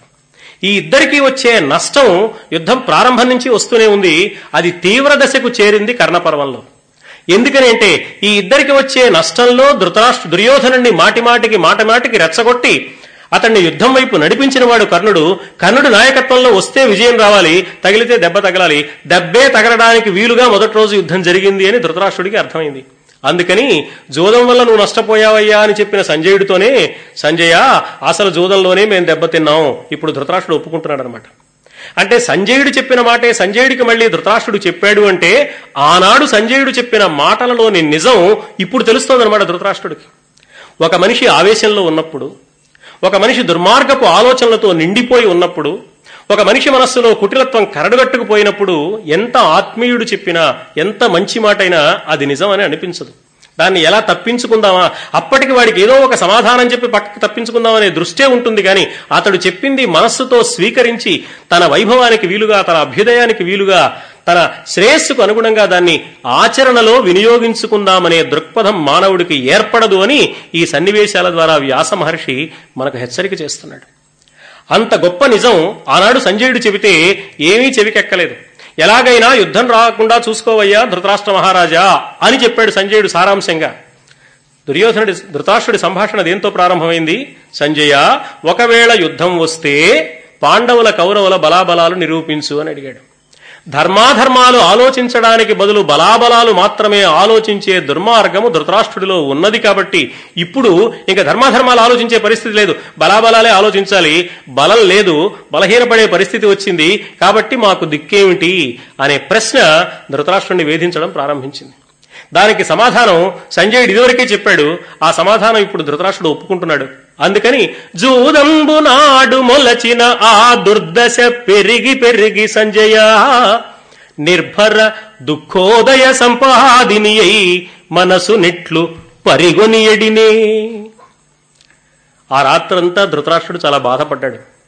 సంజయుడు పక్కన కూర్చుని యుద్ధ విశేషాలు చాలా సవిస్తరంగా ద్వంద్వ యుద్ధాలు ఎలా జరిగాయో ఎవరి చేతిలో ఎవరు ఓడిపోయారో ఎవరు ఎన్ని బాణాలు ప్రయోగించారో ఈ యుద్ధ పర్వాలన్నీ అలా కనిపిస్తాయి. వీడు నాలుగు బాణాలు వేశాడు వాడు పది బాణాలు వేశాడు వీడు గద పైకెత్తాడు వాడు ఒక బాణం వేసి గద ముక్కలు చేశాడు ఇలాంటి వివరాలు ఉంటాయి ఈ వివరాలన్నీ ఏకరువు పెట్టి చెప్పాడు సంజయుడు ధృతరాష్ట్రుడికి. సారాంశంగా ధృతరాష్ట్రుడికి అశాంతి మిగిలింది. ఆ రాత్రంతా చాలా బాధపడ్డాడు. తెల్లవారింది. ఏమైనా కర్ణుడు చివరిగా ఒక మాట అన్నాడు కదా కృష్ణుడు ఎన్ని మోసాలు చేసినా ఇప్పటివరకు ఏదో సాగాయి గాని ఇక రేపు చూపిస్తాను చూడు నా ధాటి అన్నాడు కాబట్టి రేపేమైనా కర్ణుడు విజృంభిస్తాడేమో? మా దుర్యోధనుడికి విజయం రేపటి రోజున లభిస్తుందేమో అనే ఆశతో ఎదురు చూస్తూ ఆ రాత్రి నిద్రలో నిద్ర పట్టని కలత నిద్రలో కాలక్షేపం చేశాడు ధృతరాష్ట్రుడు. తెల్లవారింది. ధర్మరాజు రెండవ రోజు కూడా అంటే పదిహేడవ రోజు కూడా కర్ణుడు యుద్ధరంగంలో నిలబడగానే కర్ణుణ్ణి చూస్తూ ఈనాడు కూడా మనం దుర్జయ వ్యూహమే పన్నాలి అని సలహా ఇచ్చాడు. అర్జునుడు ఆ సలహా దృష్టజుమ్నుడికి చెప్పాడు మళ్ళీ వాళ్ళు దుర్జయ వ్యూహమే పన్నారు. కర్ణుడు దుర్యోధనుడు మాట్లాడుకున్నారు. దుర్యోధనుడు అన్నాడు నిన్నటి రోజున జరిగింది ఏదో జరిగింది. మనం బాధపడవలసిన అవసరం లేదు. ఒకరోజు యుద్ధంలో ఒకరిది పై చేయి ఒకరిది కింది చేయిగా ఉంటుంది. దానికే ఉంది కానీ ఈవేళ ఏ విధంగానైనా సరే అఖండ విజయం మనకు వచ్చే ఉపాయం చూడవయ్యా. ఎలాగైనా సరే అర్జునుడి మీద నువ్వు అఖండ విజయాన్ని సాధించి అర్జునుడిని సంహరించి ఆ విజయం ఏదో కౌరవపక్షానికి వచ్చేలాగా చేయవలసిందిగా నేను ప్రార్థిస్తున్నాను కర్ణ అన్నాడు. దుర్యోధనుడు కర్ణుడు ఏమనాలి? నీకేం అనుమానం అక్కర్లేదా చెప్పాను కదా. మొదటి రోజు ఏమన్నాడు? నీకు ఇచ్చిన వాగ్దానం మర్చిపోతానా? అర్జునుడిని సంహరిస్తాను పాండవుల్ని సంహరిస్తాను బంధుమిత్రులతో సహా సంహరిస్తాను సామ్రాజ్యాన్ని కట్టబెడతాను అన్నాడు కదా ఇవాళ కూడా ఆ మాట అనాలి. కానీ రెండో రోజు ఏమన్నాడో చూడండి. నేను నా వంతు ప్రయత్నం నేను చేస్తూనే ఉన్నాను కానీ ఇందులో ఒక చిన్న చిక్కుంది దుర్యోధన అదేమిటో తెలుసా? నేను గొప్పవాడిని నిస్సందేహంగా అర్జునుడి కన్నా నేను గొప్పవాణ్ణి. కానీ యుద్ధం చేసేటప్పుడు రథంలో కూర్చుని యుద్ధం చేసే రథి ఎంత గొప్పవాడైనా ఆ రథాన్ని నడిపే సారథి కూడా గొప్పవాడై ఉంటే తప్ప విజయావకాశాలు ఉండవు. ఆ అర్జునుడికి సారథిగా ఉన్నవాడు కృష్ణుడు చాలా గొప్పవాడు. మరి నాకు అంత గొప్ప సారథి లేడు. ఈ సారథి సమర్థుడైతే నేను అర్జునుడిని జయించడం పెద్ద విషయం కాదు. ఈ ఇబ్బంది వల్ల నిన్న మనం కొంచెం ఇబ్బంది పడ్డామని నాకు అర్థమైంది. దీన్ని తొలగించుకుని కృష్ణుడికి దీటైన సారథిని గనక నాకు నువ్వు ఏర్పాటు చేయగలిగితే అర్జునుడిని జయించడం పెద్ద విషయం కాదు. ఆ విషయాన్ని గురించి మనం పరిశీలించాలి. భండనమున నేర్పుమెయి కృష్ణుపాటియనగ మహి పొగట్టకు నెక్కిన మద్రనాథు నాకు సారథిగాగ పొనర్పవలయు మద్రదేశానికి అధిపతి అయిన శల్యుడున్నాడే నకుల సహదేవులకు మేనమామ మాద్రికి సోదరుడు శల్యుడు. ఆ శల్యుడు కృష్ణుడితో సమానమైన సారథ్య సామర్థ్యం కలిగినవాడు. సారథ్యంలో ఆనాడు కృష్ణుడు ఎంత గొప్పవాడో రథాన్ని నడపడంలో శల్యుడు కూడా అంతటివాడు కాబట్టి శల్యుడు మనపక్షంలో ఉన్నాడు కృష్ణుడు అక్కడ ఉన్నాడు. కాబట్టి శల్యుడిని తీసుకొచ్చి నాకు సారథిగా పెట్టావా? నేను విజయం సాధించడం తేలికవుతుందయ్యా గెలుతున్నట్లయిన అన్నరు అలవు మెర్రయ్యా అలా అయితే అర్జునుడి మీద నేను విజయం సాధించగలను కృష్ణ. ఈ ఏర్పాటు చేసి పెట్టవలసింది. ఇప్పటి వరకు యుద్ధం ఒక్క రోజులో ముంచుకు వచ్చింది కాదు. ఎన్నాళ్ళో ఎన్నాళ్ళో ఆలోచించగా ఆలోచించగా మాటి మాటికి ఇన్ని పరిశీలనలు చేస్తే యుద్ధం వచ్చింది. ఎప్పుడూ అర్జునుడు నేను చంపేస్తా నీకెందుకు దిగులు పడకు అని చెప్పాడు కర్ణుడు. అప్పు అందులో ఒక్కసారైనా కర్ణుడికి తెలియదండి దుర్యోధనుడికి తెలీదా? యుద్ధమే వస్తే కృష్ణుడు సారథిగా ఉంటాడు అర్జునుడికి అని. తెలుసు కదా? మరి అప్పుడు చెప్పొచ్చు కదా ఏమయ్యా? రేపు యుద్ధం వస్తే నేను యుద్ధం చేస్తాను బానే ఉంది కానీ యుద్ధం వస్తే మాత్రం మనం ఆలోచించుకోవాల్సిన అంశం ఒకటి ఉంది. అదేమిటంటే శల్యుడు నాకు సారథిగా ఉండాలి అప్పుడు మాత్రమే కుదురుతుంది అని చెప్పాలా అక్కర్లేదా? చెప్పలేదు. యుద్ధం వచ్చాక చెప్పలేదు. పది రోజులైపోయి పదకొండవ రోజు తాను యుద్ధరంగంలో అడుగు పెట్టాక చెప్పలేదు. పదహారవ రోజు తాను సర్వసైన్యాధ్యక్షుడు అయ్యాక చెప్పలేదు. పదహారవ రోజు తన ఓటమికి కారణం తాను కాదు సారథి సరైనవాడు లేకపోవడమే అని దుర్యోధనుణ్ణి మరొక్కసారి వంచడానికి వీలుగా ఈ రోజున సారథి వంక చెప్పాడు. నిజంగా సారథే కారణమైతే అది ఎప్పుడో తెలుసు అందరికీ. కృష్ణుడు అర్జునుడికి సారథిగా ఉంటాడని లోకమంతటికీ తెలిసిన విషయం. అర్జునుడు కృష్ణుడు సారథిగా లేకుండా యుద్ధరంగంలో అడుగుపెట్టడు.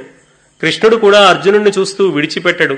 పోనీ మొదట తెలిసినా తెలియకపోయినా దుర్యోధనుడు అర్జునుడు కృష్ణుడి దగ్గరకు వెళ్ళారు ఉద్యోగ పర్వంలో మీరు విన్నారు మా పక్షంలోకి రమ్మని అడగడానికి వెళ్ళినప్పుడు. అర్జునుడు నువ్వు ఉంటే చాలు అన్నాడు. ఆయుధం పట్టను కదటయా యుద్ధం చేయనని ప్రతిజ్ఞ చేస్తున్నాను కదా. ఆయుధం పట్టనివాడు యుద్ధం చేయనివాడు మీ పక్షంలో ఉంటే ఏం లాభం? టీఏడిఎల్ దండగా. యుద్ధాలు చేసే వాళ్ళని కోరుకో. అంటే నిజమే కదా. వీళ్ళందరినీ పెట్టుకుని మనకేం లాభం? అర్జునుడి కృష్ణుడిని పెట్టుకుంటే ఆ పదివేల నారాయణ సేన మంచిది అనుకుని దుర్యోధనుడు నారాయణ సేన తీసుకెళ్ళాడు ఏమిటయా నన్ను కోరుకున్నావు? అన్నాడు. నువ్వు యుద్ధం చేయనక్కర్లేదు సారథిగా ఉండు చాలు. కాబట్టి ఆనాడు తెలిసిపోయింది రాబోయే యుద్ధంలో అర్జునుడికి శ్రీకృష్ణుడు సారథి అని స్పష్టంగా తెలిసిపోయింది ఆనాడే. అంతకు ముందే ఊహించవచ్చు. ఒకవేళ అంతకు ముందు ఊహించలేకపోయినా ఆనాడు స్పష్టంగా తెలిసింది. ఈ సన్నివేశం జరిగి ఎంతకాలం అయింది తర్వాత యుద్ధం ఎప్పుడు ప్రారంభమైంది? యుద్ధం ప్రారంభమై ఎన్ని రోజులు గడిచింది? ఈవేళ కొత్తగా తెలిసిందా పదిహేడవ రోజున అర్జునుడికి కృష్ణుడు సారథిగా ఉన్నాడు కాబట్టి మనం కొంచెం వెనుకంజ వేయవలసిన పరిస్థితి వచ్చింది. కృష్ణుడితో సమానమైన సారథ్య సామర్థ్యాన్ని కలిగిన శల్యుడే గనక నాకు రథసారథిగా ఉంటే నేను గెలవగలను అని ఇది కేవలం పదహారవ రోజున తన తక్కువతనాన్ని కప్పిపుచ్చుకోవడానికి దుర్యోధనుడు తనకిస్తున్న ఈ గౌరవం. ఈ విలువ ఇలాగే కొనసాగడం కోసం ఆరాటపడే కర్ణుడి బలహీనతలో నుంచి వచ్చిన మాట. కర్ణుడిలో ఉన్న బలహీనత జీవిత ఆరంభ దశలో తాను గౌరవాన్ని పొందలేకుండా ఉన్న పరిస్థితిలో దుర్యోధనుడు గౌరవించాడు కాబట్టి ఆ గౌరవించడానికి కారణం తన మీద ప్రేమ కాక పాండవుల మీద పగ మాత్రమే కాబట్టి ఆ పాండవులను రెచ్చగొడుతూ ఉండే పద్ధతిలో ఉన్నంత వరకు మాత్రమే దుర్యోధనుడి దగ్గర తన గౌరవం కొనసాగుతుంది. ఇందుకోసం తన గౌరవాన్ని దక్కించుకోవడం కోసమే ఆరాటపడ్డాడు తప్పిస్తే దుర్యోధనుడి శ్రేయస్సును గురించి కర్ణుడు ఆలోచించాడా అనేది చాలా విలువైన ఒక ప్రశ్న. మన మెదడును తొలచివేసే ప్రశ్న మహాభారతాన్ని పరిశీలిస్తున్నప్పుడు. అందువల్ల ఈ పదిహేడవ రోజున ఈ మాట అన్నాడు. దానికేముంది? శల్యుడిని ఎప్పుడో మాయ చేసి మన పక్షంలోకి తిప్పుకున్నాం కదా ఆ శల్యుడి దగ్గరికి వెళదాం అన్నారు. ఈ శల్యుడి కథ కూడా చాలా చిత్రమైన కథ. కర్ణపర్వాన్ని చదువుతున్నప్పుడు మహాభారతంలో పూర్వాపరాలు మనం మర్చిపోతే శల్యుడు మోసగించాడు కర్ణుణ్ణి దుర్యోధనుణ్ణి అని మనకు అనిపిస్తుంది. నిజానికి శల్యుణ్ణి దుర్యోధనుడే మోసగించాడు. శల్యుడు తెలిసి కూడా మోసపోయాడు. శల్యుడు పెద్ద సేనా సమూహంతో వస్తున్నాడు. యుద్ధం నిర్ణయమైంది. తన మేనల్లుడైన పాండవులకు సహాయం చేయాలి అని. దారి పొడుగునా డేరాలు వేశాడు దుర్యోధనుడు. గానా భజనాలు ఏర్పాటు చేశాడు. రకరకాల విందులు వినోదాలు మత్తు పానీయాలు ఏర్పాటు చేశాడు. ఇవన్నీ శల్యుడికి చాలా ఇష్టమైనవి. ప్రతి చోట విడిది. అక్కడ విశ్రాంతి అక్కడ ఈ వ్యవహారం. శల్యుడికి ఒళ్ళు తెలియలేదు. పరవశించిపోయాడు. యుధిష్ఠిరస్య అమాత్యాహకే అత్ర చక్రు సభాయిమా ఆనీయంతాం సభాకారా ప్రదేయర్హాహి మే మత. యుధిష్ఠిరుడి అమాత్యులెవరో నేను వస్తున్నానని తెలిసి మా ధర్మరాజుకు సంబంధించిన పరిచారకులు సేవకులు మంత్రులు ఈ ఏర్పాట్లని ఇంత బాగా చేశారు. ప్లానింగ్ కన్నా ఎగ్జిక్యూషన్ గొప్పది కదా.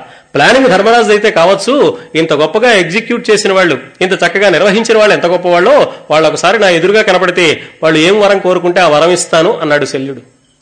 శల్యుడు బాగా పీకల దాకా మత్తులో మునిగిపోయి ఈ మాట శల్యుడి నోట వెలువడేటంత వరకు రహస్యంగా దాగి ఉన్న దుర్యోధనుడు ఎప్పుడైతే ఈ మాట అన్నాడో ఎదురుగా వచ్చాడు. తిక్కన గారు కూడా చాలా జాగ్రత్తగా అనువాదం చేశారు. యుధిష్ఠిర అమాత్యులెవ్వరు వారు ప్రసాద దానంబునకు అర్హులు. యుధిష్ఠిరస్య యుధిష్ఠిరస్య పురుషా కే అత్ర చక్రు సభాయిమా. వెంటనే దుర్యోధనుడు వచ్చి ఈ ఏర్పాట్లన్నీ నీకు చేస్తాను చేసింది నేనేనయ్యా. నువ్వు ఆడిన మాట నిలబెట్టుకో. ఈ ఏర్పాట్లు చేసిన వారికి ఏం కావాలంటే అది ఇస్తానన్నావు కదా ఇప్పుడు నాకు వరం ఇవ్వు అన్నాడు. శల్యుడు బాగా మత్తులో ఉన్నాడు. ఈ మత్తులో ఉన్న గమ్మత్తు వల్ల శల్యుడు ఒక లా పాయింట్ తీయలేకపోయాడు. శల్యుడు నిజానికి ఏమన్నాడు ధర్మరాజు మంత్రులు ఎవరో ఈ ఏర్పాటు చేసిన వాళ్ళు నా ఎదురుగా కనపడితే వాళ్ళకి వరమిస్తాను అన్నాడు. నేనే చేశాను ఏర్పాట్లని దుర్యోధనుడు వచ్చాడు. అప్పుడు శల్యుడు ఏమనాలి? ఏమయ్యా నువ్వు ధర్మరాజు మంత్రివా? అంటే ఈ రాజ్యం మొత్తం ధర్మరాజుది. ఆయన సార్వభౌముడు. ఆయనకి నేను సేవకుండా నువ్వు ఒప్పుకుంటున్నావా? అలా అయితే నేను నీకు వరమిస్తా. నువ్వు ధర్మరాజు పక్షాన చేసిన వాడివి కాదుగా ధర్మరాజు పక్షాన చేసిన వారికి నేను ఇస్తానన్నాను. బయట వాళ్ళు ఎవరో చేస్తే నాకు అక్కర్లేదు. అనాలి. కానీ ఆయనకు లోపలికి వెళ్ళిన ఆ పదార్థం అంత ఆలోచించనివ్వలేదు. శల్యుణ్ణి. అది నరాలను బాగా చల్లబరిచింది. ఆలోచనను క్షీణింపజేసింది. మరొక దారిలో రెచ్చగొట్టింది. మాట నిలబెట్టుకోవడమే గొప్ప విషయం అనుకున్నాడు. సరే నీకేం కావాలో కోరుకో అన్నాడు. సత్యవాగ్భవ కళ్యాణ వరో వై మమదీయతం సర్వ సేనా ప్రణేత వై భవాన్ భవితుమర్హతి. సత్య సరస్వతి వగుము ఔచిత్య విశారదము నీ చిత్తము. ఆడిన మాట నిలబెట్టుకో శల్యుడా. నువ్వు మాకు సర్వసైన్యాధ్యక్షుడిగా మా పక్షంలో చేరవయ్యా. అరే ఎంత పొరపాటు చేశాం తొందరపడి మాట అన్నామే అని బాధపడ్డాడు శల్యుడు. కానీ మాట ఇచ్చాం కాబట్టి మాటే. సరేనయ్యా నేను వస్తానని ఎదురు చూస్తూ ఉంటాడు పాపం మా ధర్మరాజు. ఒక్కసారి వెళ్ళి ఇక్కడ జరిగిన విషయాలు చెప్పి ఇలా జరిగింది కాబట్టి నేను అక్కడ ఉంటానని చెప్పొస్తాను పాపం ఎదురు చూస్తూ ఉంటాడు కదా వెళ్ళడం న్యాయం కదా అన్నాడు. దుర్యోధనుడు వద్దంటే బాగుండదు వెళితే ధర్మరాజు ఏం మాయ చేస్తాడో అని భయపడ్డాడు. వెళ్ళి ఈ మాట చెప్పి తొందరగా వచ్చేసే ఎక్కువసేపు అక్కడ ఉండకు వచ్చేసే అన్నాడు. సరేలే వెళ్ళొస్తా అన్నాడు వెళ్ళాడు ఆయన. వెళ్ళి ధర్మరాజు రెండు చేతులు పట్టుకుని గొల్లుమని ఏడ్చాడు శల్యుడు. పొరపాటు జరిగిపోయింది ఆయన నీకు ద్రోహం చేశాను నేను. కౌరవపక్షంలో ఉండాల్సిన పరిస్థితి వచ్చింది ఇలా జరిగింది అని. అదేమిటయా అంత ఒళ్ళుపై తెలియకుండా తాగేసావా నీకేం ఆలోచన లేదా? ధర్మరాజు మంత్రులు అన్నాడు కదా ఆయన ఆ ప్రశ్న అడగటే అడగలేదేమిటని మేనమామతో తగదా పెట్టుకోలేదు ధర్మరాజు. చాలా మంచి పని చేసావు ఆడిన మాట నిలబెట్టుకోవడం చాలా గొప్ప పని మామయ్య. అయినా అసలు చాలా కాలంగా మన పని చేసి పెట్టేవాడు మన మనిషి అవతల పక్షంలో ఉండి పని చేసి పెట్టాల్సిన వాడు ఒకడు ఎవడు దొరుకుతాడని ఎదురు చూస్తున్నాను. ఇన్నాటికి నువ్వు కనబడ్డావు ఏం పర్వాలేదు అక్కడ ఉండు అన్నాడు. ఎంత గొప్పవాడో చూడండి ధర్మరాజు. ఒక సమస్య వస్తే సమస్యని కూడా తనకు అనుకూలంగా మలచుకోగలిగిన గొప్పవాడు. యుద్ధం అంటే ఆయుధాలతో యుద్ధరంగంలో చేసే యుద్ధమే కాదు జీవిత సన్నివేశాలన్నీ యుద్ధాలే. ఒక మహాకవి అంటాడు మానవ జీవితం ఎప్పుడూ యుద్ధరంగమే కానీ విజయ రంగం కాదు. ఒకవేళ ఇవాళ విజయం వచ్చింది రేపు మళ్ళీ మరో విజయం సాధించాలి. ఈ విజయం ఆధారంగా ఇంతకంటే పెద్ద యుద్ధం రేపు చేయవలసి వస్తుంది. కాబట్టి ఎప్పుడూ జీవితం యుద్ధరంగమే. జీవితంలో వచ్చే ప్రతి సన్నివేశంతోనూ మనం యుద్ధం చేయాలి. జీవితం సమస్యల తోరణం. జల్లెళ్ళమూడి అమ్మ చెప్పింది జీవితం సమస్యల తోరణం జీవితం సమస్యలతో రణం అని. ప్రతిరోజు మనం యుద్ధం చేస్తూ ఉంటాం. ప్రతి క్షణం యుద్ధం చేస్తూ ఉంటాం. కత్తులు కటార్లతో కాదు కాలము సృష్టించే అనేక రకాలైన సమస్యలతో మానవుడు యుద్ధం చేస్తూ ఉంటాడు. అనేక రకాల పరిస్థితులతో యుద్ధం చేస్తూ ఉంటాడు. అలాంటి ఒక సంగ్రామం లాంటిది వచ్చినప్పుడు ఆ సంగ్రామంలో తాను అఖండ విజయం సాధించడానికి అనుకూలమైన ఒక వ్యక్తి ప్రతికూల పరిస్థితుల్లో ప్రత్యర్థులతో చేయి కలిపితే ఏమాత్రం బాధపడలేదు ధర్మరాజు. పోనీలే మావయ్య ఆ పక్షా నుండి పనిచేసి పెట్టవలసిన వాడు కూడా మాకున్నాడు. అంటే ప్రతికూల పరిస్థితిని కూడా అనుకూల పరిస్థితిగా మార్చుకోగలిగిన ధర్మ దీక్ష బలం ధర్మరాజుది అని మనకు తెలుస్తుంది. ఏం చేసి పెట్టమంటావు నీకన్నాడు? ఏం లేదు ఊరికే సర్వసైన్యాధ్యక్షుడిగా ఉండమని అడిగాడు గాని నీకు ఆ పదవి ఇస్తాడా ఏమిటి? ఏదో మాట అన్నాడు కాబట్టి లాంఛనంగా మొహమాటంగా ఓ రోజో పూట ఇస్తే ఇస్తాడేమో. పెద్దవాళ్ళంతా పడిపోయిన తర్వాత కానీ అసలు ప్రధానంగా నిన్ను ఎందుకు పిలిచాడో నాకు తెలుసు. నిన్ను కర్ణుడికి సారథిగా ఉండమంటాడు. కృష్ణుడితో సమానమైన సారథ్యం చేసే నైపుణ్యం కలిగిన వాడికి నువ్వు మాత్రమేనని ఆయనకి బాగా తెలుసయ్యా. అందుకని నిన్న ఆ పక్షంలోకి లాగాళ్ళే. చివరికి చేసే పనది చూద్దు గాని. అప్పుడు నువ్వేం చేస్తావో తెలుసా? తత్ర తేజోవధ కార్యం కర్ణస్య అర్జున సంస్థవ అప్పుడు నువ్వు ఒకే ఒక్క పని చేయి నువ్వే అబద్ధం ఆడక్కర్లేదు. నువ్వు మోసం చేయక్కర్లేదు ఒక గొప్ప యథార్థం ఉంది. ఆ యథార్థం మాటిమాటికి మాటిమాటికి కర్ణుడికి గుర్తు చేయి తత్ర తేజోవధ కార్యం కర్ణస్య. కర్ణుడి ఉత్సాహం నీరు గారిపోయే విధంగా అర్జునుడి ముందు నువ్వు ఎందుకు పనికొస్తావరా? అర్జునుడు చాలా గొప్పవాడు ఆ విజయం సాధించాడు ఈ విజయం సాధించాడు అఖండ విజయాలు అని అర్జునుడి గొప్పతనం అంతా గుర్తు చేయి. కర్ణుడు ఎప్పుడెప్పుడు ఓడిపోయాడో అవన్నీ గుర్తు చేయి. అర్జునుడు ముందు నువ్వు ఎందుకు పనికిరాని వాడివి అని చెప్పు. ఈ కర్ణుడికో బలహీనత ఉంది. నువ్వు చాలా గొప్పవాడివి ఇంతటి వాడివి అంతటి వాడివి అంటే రెచ్చిపోతాడు. నీ మొహం నీ వల్ల ఏమవుతుంది అంటే నీరు గారిపోతాడు. నీ వల్ల ఏమవుతుంది అనేది అబద్ధం కాదు నిజమే కాబట్టి. నిజంగా అర్జునుడు ముందు కర్ణుడు తక్కువ వాడే కాబట్టి నీకు అసత్య దోషం అంటదు. ఈ పని చేసి పెట్టు అన్నాడు.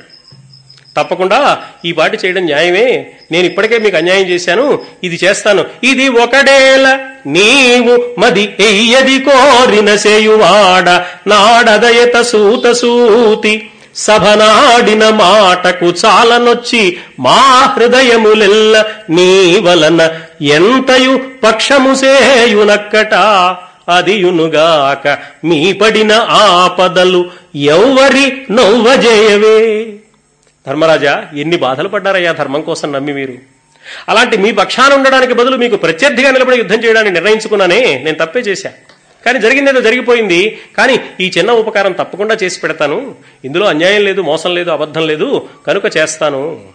ఆనాడు కర్ణుడు నిండు సభలో ద్రౌపదిని అనరాని మాటలు అని మీ అందరినీ ఎంత హింసకు గురి చేశాడో మీరు ఎంత మానసికమైన వేదన అనుభవించారో మీ గుండెకు ఎంత గాయం చేశాడో అది మా మనస్సును ఎప్పుడు బాధిస్తూ ఉంది. దానికి ప్రతీకారం తీర్చుకోవడానికి ఈ విధంగా అవకాశం వచ్చిందని నేను భావిస్తున్నాను. తప్పకుండా నువ్వు కోరింది చేస్తాను అని మాట ఇచ్చాడు. ఆ మాట నిలబెట్టుకోవడానికి ఇప్పుడు ఆ సన్నివేశం ఉపయోగపడుతోంది. ఎప్పుడైతే కర్ణుడు నాకు శ్రీకృష్ణుడితో సమానమైన సారథ్య సామర్థ్యం కలిగిన శల్యుడు కావాలి అతన్ని సారథిగా ఏర్పాటు చేయి ఎలాగైనా మాట్లాడి అన్నాడో బాగా ఆలోచించాడు దుర్యోధనుడు. ఇప్పుడు శల్యుడి దగ్గరికి వెళ్ళి అడగాలి. ఏమని అడుగుతాడు? శల్యుడు మద్రదేశానికి రాజు. ఆనాడున్న విధానాల ప్రకారం శల్యుడు క్షత్రియుడు. ఆనాడున్న విధానం ప్రకారం లోకం దృష్టిలో కర్ణుడు సూతపుత్రుడు కుంతీపుత్రుడే అయినా లోకం దృష్టిలో సూతపుత్రుడు. అంటే శల్యుడి దృష్టిలో కూడా సూతపుత్రుడే. సూత కులం చేయవలసిన పని రథం నడపడం. రథం నడపవలసిన వాడు రథంలో కూర్చుని యుద్ధం చేయడమా? రథంలో కూర్చుని యుద్ధం చేయవలసిన క్షత్రియుడైన నేను రథం నడపడమా? ఇది చాలా నీచమైన విషయం కదా నేను ఎలా అంగీకరిస్తాను? అంటాడు తప్పనిసరిగా శల్యుడు. పైగా శల్యుడేం తక్కువ వాడు కాదు మంచి పరాక్రమం కలిగిన వాడు విరాట పర్వంలో ఒక సందర్భంలో దుర్యోధనుడు స్వయంగా చెప్పాడు మహావీరుడు ఒక ఐదుగురు ఉన్నారు అని నలుగురు పేర్లు చెప్పాడు. ఐదో పేరు వదిలేసి అంటే ఐదో వాడిని నేను అని ఆయన ఉద్దేశం అనమాట అది అహంకారం అది రాజసం. ఆ నాలుగు పేర్లలో భీమసేనుడి పేరుతో పాటు కీచకుడి పేరుతో పాటు బకాసురుడి పేరుతో పాటు ఈ శల్యుడి పేరు కూడా ఉంది. మద్రరాట్ అన్నాడు. అంటే శల్యుడు దుర్యోధనుడు మెచ్చుకోదగినంత పరాక్రమం కలిగిన వాడు భీమసేనుడు. ఆనాడు ఎంతటివాడో బకాసురుడు ఎంతటివాడో కీచకుడు ఎంతటివాడో దుర్యోధనుడు ఎంతటివాడో శల్యుడు కూడా ఈ నలుగురితో తొలతూగగలిగిన బల పరాక్రమాలు కలిగినవాడు. పరాక్రమం చూస్తే అది సామర్థ్యం. జాతి చూస్తే క్షత్రియుడు. ఈ రెండూ కలిగినవాడు పోనీ క్షత్రియుడిగా పుట్టినా చేతకానివాడు అనుకోండి ఉత్తర కుమారుడిలాగా పిరికివాడైతే నువ్వు పిరికివాడి వదిలే సారథ్యం చేయి అంటే ఆయన సారథిగా మారిపోయాడు బృహన్లో యుద్ధం చేశాడు. అది వేరే సంగతి. ఇక్కడ అలా చేసే అవకాశం ఉందా? చేతకానివాడు కాదే ఆయన. పైగా క్షత్రియుడే. పోనీ ఎవరికి సారథిగా ఉండాలి? సూతపుత్రుడికి సారథిగా ఉండాలా? ఈ పని అంగీకరిస్తాడా? ఎలాగైనా శల్యుణ్ణి అంగీకరింప చేయాలి అందుకని దుర్యోధనుడు బాగా ఆలోచించి శల్యుడి దగ్గరికి వెళ్ళి శల్యుడా నిన్నొక కోరిక కోరుదామని వచ్చానయ్యా అన్నాడు. ఏమిటా కోరిక? అన్నాడు శల్యుడు. ఏం లేదు. నువ్వు యుద్ధం జరి ప్రారంభమైనప్పటి నుంచి వ్యవహారం అంతా చూస్తూనే ఉన్నావు కదా. భీష్ముడు పడిపోయాడు. ద్రోణుడు పడిపోయాడు.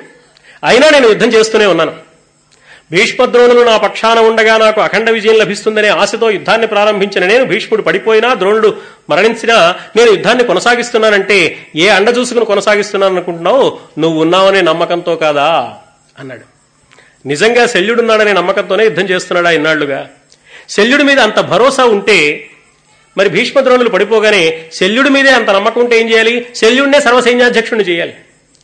కాబట్టి శల్యుడు ఈ ప్రశ్న వేస్తాడు. అందుకని దుర్యోధనుడు ఈ మాట అంటూ చాలా తెలివిగా ఒక్క శల్యుడి పేరే చెప్పకుండా భీష్మద్రోణులు యుద్ధంలో పడిపోయినా నేను ఇంకా యుద్ధాన్ని కొనసాగిస్తున్నాను అంటే ఏ ధైర్యంతో కొనసాగిస్తున్నానో శల్యుడా నీకు తెలుసు కదా? నిన్ను చూసుకుని కర్ణుణ్ణి చూసుకుని కదా అని వాళ్ళిద్దరిని సమానమైన స్థితిలో నిలబెట్టాడు. గురుడును భీష్ముడు జనిన కొంచెపు మూకలతోడ మన సైన్యం పలచబడిపోతే నేను సంగర విజయంబు కోరి భుజగర్వమునంసడి సన్న పాండు భూవరసుత వర్గమున్ తొడరువాడనక మది నిశ్చయించుట ఎవ్వరిగుని ఇంత నీ వెరుగవా? నిను కర్ణునిగాదే నమ్మితిన్. నిన్ను కర్ణుని నమ్ముకునే కదుటయా యుద్ధం కొనసాగిస్తున్నాను. ఇందులో చమత్కారం ఏమిటంటే కర్ణుణ్ణి నిన్ను అనలేదు. నిన్ను కర్ణుణ్ణి అన్నాడు. అంటే ఈ ఈ పేరు ముందు చెప్పాడు. ఓ కర్ణుడి కంటే నేను గొప్పవాడు అనమాట కాబట్టి నా పేరు ముందు చెప్పాడు. అనుకుంటాడు పాపం. శల్యుడు అనుకోవాలని దుర్యోధనుడి ఉద్దేశం. శల్యుడు అన్నాడు మద్బాహుల చూచితే ఏమిటి దుర్యోధన ఏం మాట్లాడుతున్నావు? ఒక్కసారి నా బాహువుల వంక చూసావా ఎంత బాహుబలం కలిగిన వాడినో చూసావా నేను క్షత్రియ వీరుణ్ణి నేను మర్చిపోయావా? సూతపుత్రుడై రథాలు తోమ తోలవలసిన వాడు గుర్రాలు తోమవలసిన వాడు రథంలో కూర్చుని రధికుడిగా ఉండి యుద్ధం చేస్తాడా? నేను సారథిగా ఉంటానా? ఇంత నీచమైన అవమానకరమైన పనిని నాకు పుర పురమాయించడానికి నీకు నోరెలా వచ్చిందయ్యా? ఇది న్యాయం అనుకుంటున్నావా? ఈ పని నేను చెయ్యను. ఇది చాలా నీచమైన పని. ఈ నీచపు పనికి నన్ను నువ్వు ఆహ్వానించవద్దు. నేను అంగీకరించలేను. లోపల నువ్వు కర్ణుడు ఉన్నారు కాబట్టి భరోసాతో నేను యుద్ధం కొనసాగిస్తున్నాననే మాట కొంచెం ఉత్సాహాన్ని ఇచ్చింది అయినా కూడా తొందరగా ఒప్పుకోలా. అప్పుడు శల్యుణ్ణి ఒప్పించడానికి దుర్యోధనుడు ఎన్నో మాటలు చెప్పాడు. ఏమయ్యా సారథ్యం అంటే తక్కువదనుకుంటున్నావా? ఒకప్పుడు పరమేశ్వరుడు త్రిపురాసుర సంహారం చెయ్యాలి అని భావించాడు. త్రిపురాసురుల వల్ల బాధలు కలుగుతుంటే దేవతలందరూ ఈశ్వరుని ప్రార్థించారు. నీ వల్ల తప్ప మరెవరి వల్ల ఈ త్రిపురాసుర సంహారం సాధ్యం కాదు అని. త్రిపురాసుర సంహారం చేయడానికి పరమేశ్వరుడికి సాధన సామగ్రి సంభారాలు కావలసి వచ్చాయి. రకరకాల సామగ్రి సంభారాలు ఏర్పాటు చేసుకున్నాడు. మేరు పర్వతాన్నే ధనుస్సుగా చేసుకున్నాడు. విష్ణుమూర్తిని బాణంగా సంధించాడు. ఈ ఏర్పాట్లన్నీ చేసుకున్నాడు. ఇవన్నీ చేసుకుని భూమిని మొత్తాన్ని రథంగా చేసుకున్నాడు.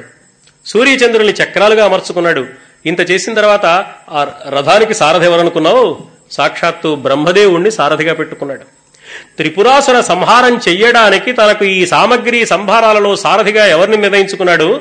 నాలుగు ముఖాలు కలిగినవాడు నాలుగు ముఖాలతో నాలుగు వేదాలు గానం చేసినవాడు చరాచరమైన ఈ అఖండ సృష్టిని కొండలు గుట్టలు మైదానాలు లోయలు పీఠభూములు అనంతమైన వైవిధ్యం కలిగిన ఈ అఖండ సృష్టి నిర్మాణ సామర్థ్యం కలిగిన బ్రహ్మని సారథిగా పెట్టుకుని బ్రహ్మదేవుడి సారథ్యంలో విజయాన్ని సాధించాడు. త్రిపురాసుర సంహారం అనే అద్భుత కార్యం జరగడానికి పరమేశ్వరుడి పరాక్రమం ఎంత గొప్పదో బ్రహ్మదేవుడి సారథ్యం కూడా అంత గొప్పది కదా. ఆనాడు బ్రహ్మదేవుడి సారథ్యమే లేకపోతే పరమేశ్వరుడు త్రిపురాసుర సంహారాన్ని సాగించగలిగి ఉండేవాడా? త్రిపురాసుర సంహార గాథలో త్రిపుర విజయ గాథలో పరమేశ్వరుడి పరాక్రమం పరాక్రమం ఎంత గొప్పదో బ్రహ్మదేవుడి సారథ్యం కూడా అంత గొప్పది కదా. ఈనాడు జరిగే యుద్ధం కూడా అంతటి తీవ్రమైన యుద్ధమే. మా కర్ణుడికి నువ్వు సారథిగా ఉండడం ఎలాంటిది అంటే త్రిపురాసుర సంహారానికి యుద్ధానికి వచ్చిన పరమేశ్వరుడికి బ్రహ్మంతటి వాడు సారథిగా ఉండడం ఎంతటిదో మళ్ళీ ఈనాడు నీ సారథ్యం కూడా అంతటిదేనయ్యా. అయినా ఒక్క మాట ఆ అర్జునుడికి సారథిగా కృష్ణుడున్నాడు. కృష్ణుడితో సమానమైన సారథి ఎవరున్నారు? మాకు కృష్ణుడితో సమానమైన సారథి మా పక్షంలో ఎవరు లేరు? అదృష్టవశాత్తు నువ్వు ఉన్నావు. నువ్వు కృష్ణుడితో సమానమైన సారథివి కాదు. కృష్ణుణ్ణి మించిన వాడివి. కాబట్టి నీ సారథ్యం వల్ల మాత్రమే కర్ణుడు అఖండ విజయాన్ని సాధిస్తాడు. కర్ణుడు సాధించే విజయంలో మూడు వంతులు నీదే అవుతుందయ్యా. నీ వల్ల నాకు విజయం లభించే అవకాశం వస్తుంటే నువ్వు అడ్డుకుంటావా? నాకు ఇచ్చిన మాట ప్రకారం నువ్వు సారథ్యాన్ని స్వీకరించకూడదా? అన్నాడు. బ్రహ్మదేవుడి సారథ్యం ఎంతటిదో అంతటిది నీ సామర్థ్యం. ఈ మాటకు ఉబ్బిపోయాడు శల్యుడు. శల్యుడు ముఖస్థుతికి లొంగిపోయే స్వభావం కలిగినవాడు. కొంతమంది పొగిడితే పడిపోతూ ఉంటారు. పొగడ్తలు చాలా ప్రమాదకరమైనవి. అందుకే ఓ కవి చమత్కారంగా అన్నాడు పొగడ్త నిన్ను పడగొట్టే అగట్ట గుర్తుపెట్టుకో. ప్రశంస పన్నీరు లాంటిది. దాన్ని వాసన చూడాలి గాని అదే పనిగా తాగకూడదు. ఎవడో ప్రశంసించాడు. సరే అతడికి నా మీద మంచి అభిప్రాయం ఏర్పడింది. అతడి సౌజన్యం అనుకోవాలి తప్ప చూసావని ఎంత గొప్పవాడినో? నన్ను కాబట్టి ఇంత మాట అన్నాడు అనుకున్నావా? అదే నీ ఆఖరి ప్రోగ్రాం. ఇంక రేపటి నుంచి లేదు. కాబట్టి ఏ వ్యక్తికైనా తన ద్వారా వ్యక్తమవుతున్నది తనది కాదు అనే భావం దృఢంగా ఉండాలి. అలా కాక పొగడ్తలు యథార్థమనే అభిప్రాయంలోకి వాడు వచ్చాడా? పొగడ్తలు మిగులుతాయి కార్యక్రమాలు ఉండవు. పొగడ్త మిగులుతుంది పరాక్రమం ఉండదు. పొగట్ట మిగులుతుంది అద్భుత కార్యాచరణ అడ్డుకుంటుంది. అందువల్ల పొగట్టలు ప్రధానమైన అంశాలు కాదని అవి అభివృద్ధికి సోపానాలుగా కొంతవరకే ఉత్సాహ ప్రోత్సాహాలను పొందడానికి సాధనంగా వాడుకోవాలి తప్పితే ఆ పొగట్టలు ఆధారం చేసుకుని మానవుడు వెర్రవీగకూడదని గుర్తించాలి. పాపం శల్యుడికి ఆ పాటి నిగ్రహం లేదు. అందువల్ల నువ్వు బ్రహ్మదేవుడు అంతటి వాడివి. బ్రహ్మదేవుడు ఎలా సారథ్యం చేసి విజయాన్ని ఇచ్చాడో నువ్వు కూడా అంత ఇవ్వగలవు అనే మాట ఆయనకు బాగా నచ్చింది. పైగా కొసమెరుపుగా దుర్యోధనుడు గొప్ప మాట అన్నాడు. కృష్ణుణ్ణి మించిన వాడివి నువ్వు. ఇంకేం కృష్ణుణ్ణి మించిన వాడినా నేను ఆ విషయం నిరూపించద్దా? అనుకున్నాడు. అనుకుని నువ్వు కృష్ణుణ్ణి మించిన వాడిని అన్నావు కాబట్టి నీ మనస్సులో నా మీద ఉన్న గౌరవం నాకు చాలా సంతోషాన్ని కలిగించిందయ్యా. సరే నీకు కలిగిన అసౌకర్యం తొలగించడానికి ఈ సారథ్య బాధ్యత నేను స్వీకరిస్తాను. కానీ ఒక షరతు. ఏమిటయ్యా? షరతు ఏమిటి మళ్ళీ? అన్నాడు. జనవల్లభ ఒక సమయము. సమయము అంటే నియమం అని అర్థం. జనవల్లభ ఒక సమయము. వినుమీతనితోడ నేను. నేను సారథిగా కూర్చుంటాను. వెనకాల ఆయన రథిగా కూర్చుని యుద్ధం చేస్తూ ఉంటాడు. ఈతని తోడ నేను విచ్చలవిడి తోచిన మాటలెల్ల ఆడుదు. విచ్చలవిడిగా నా ఇష్టం వచ్చినట్టు నాకు ఎప్పుడు ఏం మాట్లాడాలనిపిస్తే అది మాట్లాడుతూ ఉంటా. ఆనకట్టలేని నదీ ప్రవాహం నా గొంతు. అలా మాట్లాడుతూ ఉంటా. భరించాలి. నువ్వు భరించాలి. కర్ణుడు భరించాలి. అందుకు మీకు ఇష్టమైతే నన్ను ఎగ్గులు పట్టకుండి నన్ను పొందనరు నన్ను తప్పు పట్టకుండా నన్ను మాట్లాడనివ్వాలి. నేను మాట్లాడిన మాటను మీరు తప్పు పట్టడానికి వీల్లేదు ఇక మాట్లాడద్దయ్యా అనడానికి వీల్లేదు సరే తప్పు అవుపో ఇప్పటిదాకా మాట్లాడవు సర్లే. ఇక నుంచి మాట్లాడద్దు అనడానికి వీలేదు నేను మాట్లాడుతూనే ఉంటా. నేను మాట్లాడే మాట బాగుందా లేదా అనడానికి వీల్లేదు. నా ఇష్టం వచ్చినట్టు మాట్లాడతా. ఎత్తు కర్ణమహం బ్రూయాం హితకామ ప్రియా ప్రియే. కర్ణుడి మేలుకోరిన మాటలే అవి. కూడని మాటలు కాదు. కానీ కర్ణుడి మేలు మేలుకోరే ఆ మాటలు కర్ణుడికి నచ్చకపోవచ్చు. అవి ప్రియంగా ఉండొచ్చు అప్రియంగా ఉండొచ్చు. అవి ప్రియంగా ఉన్నా అప్రియంగా ఉన్నా మమ తత్క్షమతాం సర్వం భవాన్ కర్ణస్య సర్వశ. నువ్వు కర్ణుడు ఆ మాటలన్నీ విని అంగీకరించాలి. అలా అయితే ఆ నిబంధనకి నీవు అంగీకరించేటట్లయితే నేను సారథ్యాన్ని స్వీకరించడానికి సిద్ధంగా ఉన్నాను. ఈ నిబంధన అంగీకరిద్దామా? వద్దా? ఈ ఆప్షన్ ఎక్కడుంది దుర్యోధనుడికి పాపం. కర్ణుడికి మాత్రం అంగీకరించి తీరాలి తప్పదు. శల్యుడు ఏం కోరితే అవన్నీ చేయాలి. ఇప్పుడు శల్యుడికి ఆ ఇంపార్టెన్స్ ఉంది. అందువల్ల శల్యుడిని తప్పనిసరిగా సారథిగా ఏర్పాటు చేసుకున్నారు. శల్యుడు నొగలెక్కాడు సారథిగా. రెండవ రోజు విజయశంఖాన్ని పూరించి కర్ణుడు యుద్ధరంగంలో దూసుకుపోవడానికి ముందుకొచ్చాడు ఉత్సాహంగా. ఎలా అయినా శల్యుడు నాకు సారథిగా ఏర్పాటయ్యాడు కదా అని. ఇక్కడ ఒక చిన్న రహస్యం ఉంది. శల్యుడికి దుర్యోధనుడికి జరిగిన ఈ సంభాషణ కర్ణుడికి తెలియదు కర్ణుడు ఈ కోరగానే దుర్యోధనుడు శల్యుడి దగ్గరికి వెళ్ళి మాట్లాడాడు. శల్యుడికి దుర్యోధనుడికి సంభాషణ జరిగింది. దుర్యోధనుడు తిరిగి వచ్చి కర్ణుడితో ఏమయ్యా ఆయన సారథిగా ఒప్పించాను. ఇక యుద్ధం ప్రారంభించు అన్నాడు తప్పిస్తే ఆయన ఇష్టం వచ్చినట్టు మాట్లాడతాట. నువ్వు భరించాలి. నేను కూడా భరించాలి. ఈ షరతు పెట్టాడు. దీనికి ఒప్పుకున్నాను. ఇక యుద్ధం కొనసాగించు అంటే శల్యుడు చేయబోయే పనేదో దుర్యోధనుడే చేసినట్టు అవుతుంది కర్ణుడు ముందే డౌన్ అయిపోతాడు. కాబట్టి దుర్యోధనుడికి మాట చెప్పడం ఇష్టం లేదు. ఆయన ఒప్పించమన్నా ఒప్పించాను. ఇదిగో సారథి కావాలన్నా ఏర్పాటు చేశాను. ఇక రెచ్చిపోయి యుద్ధం చూపించు అన్నాడు. మంచి ఉత్సాహంగా కర్ణుడు యుద్ధరంగంలో అడుగుపెట్టాడు యుద్ధరంగంలో అడుగుపెట్టి కర్ణుడు శల్యుడితో అన్న మాట. శల్యుడా నువ్వు సారథిగా వచ్చావు. కృష్ణుడితో సమానమైన సారథ్య సంస్కారం కలిగిన వాడివి బలం కలిగిన వాడివి నేను అర్జునుడిని మించిన వాడిని నువ్వు కృష్ణుడిని మించిన వాడివి. నీ సారథ్యంలో నాకు అఖండ విజయం వస్తుంది. నువ్వు నాకు సారథిగా వచ్చి నేను యుద్ధరంగంలో రథంలో అడుగుపెట్టాననే విషయం తెలిస్తే కృష్ణార్జునుడు చాలా భయపడతారు పారిపోతారు దూరంగా ఎక్కడో ఉంటారు. ఇప్పుడు మనం చేయవలసిన పని మిగతా వాళ్ళతో యుద్ధం చేయడం కాదు. కృష్ణార్జునుల సంగతే తేల్చాలి. కాబట్టి రథాన్ని కృష్ణార్జునులు ఉన్న చోటికి పోని. వాళ్ళు దొరకకుండా తప్పించుకుని పారిపోతారు. ఎక్కడో ఒక చోట దాక్కుంటారు. అమ్మో శల్యుడు సారథిగా ఉన్నాడు. కర్ణుడు యుద్ధానికి విరుచుకుపడి వస్తున్నాడు. శల్య సారథ్యంలో కర్ణుడు వస్తుంటే ఇతన్ని ఎదుర్కోవడం మనకు సాధ్యం కాదు. మనకు ప్రాణాలు మిగలవని ప్రాణభయంతో పారిపోయి ఎక్కడో దాక్కుని ఉంటారు. కాబట్టి మనం వెతుక్కుంటూ వెళదాం. ఒక ప్రకటన కూడా చేద్దాం. కృష్ణార్జునుడున్న చోటు ఎక్కడుందో ఎవరైనా చెబితే ఆ రహస్యం. వాళ్ళకి గొప్ప విలువైన కానుకలు ఇస్తాను అని కూడా నేను ప్రకటిస్తున్నాను. ఈ మాట కూడా చెప్పు. రథాన్ని పోని అన్నాడు. శల్యుడన్నాడు. ఏమిటయ్యా? కృష్ణార్జునుడు నువ్వు వస్తున్నావని ప్రాణభయంతో పారిపోయి ఎక్కడో దాక్కుంటారా? కృష్ణార్జునుడు ఉన్న చోటేదో ఎవరైనా చూపించాలా నీకు? ఎవరైనా చూపిస్తే వాళ్ళకు నువ్వు కానుకలు ఇస్తావా ఇది చాలా వింతగా ఉంది. ఇది ఎలా ఉంది అంటే ఒక సింహాన్ని నేను జయించగలను అని నక్క మాట్లాడితే ఎలా ఉంటుందో సరిగ్గా అలా ఉంది. మొదలుపెట్టాడు శల్య సారథ్యం శల్యుడు. కొలదియరుంగక కృష్ణుల కలనం గెలుతుననుట. నీ తక్కువదనం ఏమిటో నువ్వు తెలుసుకోకుండా కొలది ఎరుంగక. నీ తక్కువదనం నీకు తెలియక కృష్ణుల కృష్ణుడు అనే పేరు అర్జునుడికి ఉంది కృష్ణుడికి ఉంది ద్రౌపదికి ఉంది మహాభారతంలో. ఒక రకంగా వ్యాసుడికి కూడా ఉంది కృష్ణ ద్వైపాయనుడు అని. ఇక్కడ కృష్ణులు అంటే ఇద్దరు కృష్ణులు ఎవరు అంటే ఒకడు అర్జునుడు ఒకడు కృష్ణుడు. సారథిగా ఉన్న కృష్ణుడు రథిగా ఉన్న అర్జునుడు. కొలదీయరుంగక కృష్ణుల కలనం గెలుతుననుట. ఎలాంటిదో తెలుసా? ఏ పొలమున నేనియు ఎన్నడు నేనియు నక్క సింగమును పోరి గెలుచునే. ఎక్కడైనా లోకంలో ఎప్పుడైనా ఒక్కసారైనా నక్క సింహంతో పోరాడి గెలుస్తుందిటయ్యా. నువ్వు అర్జునుణ్ణి గెలవగలను అనుకోవడం నక్క సింహంతో పోరాడి గెలవగలను అనుకోవడం లాంటిదే అని మొదలుపెట్టాడు. వెంటనే కర్ణుడికి చాలా బాధ కలిగింది. అలా మాట్లాడతావేమిటయ్యా? అసలు నేను వచ్చానని తెలిస్తే చాలు వాళ్ళు హడిలిపోతారు. నువ్వేం మారు మాట్లాడకుండా రథాన్ని పోని అన్నాడు. మారు మాట్లాడకుండా రథం నడపడం నా వల్ల కాదు నేను మాట్లాడుతూనే ఉంటాను అన్నాడు ఈయన ఆయన ఒప్పుకున్న షరతు ఈయనకి తెలియదు కర్ణుడు పడుతున్న ఇబ్బంది దుర్యోధనుడికి తెలియదు దుర్యోధనుడు వేరే చోట ఉంటాడు. ఎంత విచిత్రమైన విధి వైపరీత్యమో చూడండి. అంటే శల్య సారథ్యం కర్ణుడిని దెబ్బతీయడం కోసమే సృష్టించబడింది. ఆ శల్య సారథ్యాన్ని ఎవరు తెచ్చారు? దుర్యోధనుడు తనంతట తానుగా తెచ్చి కర్ణుడికి అప్పగించాడు.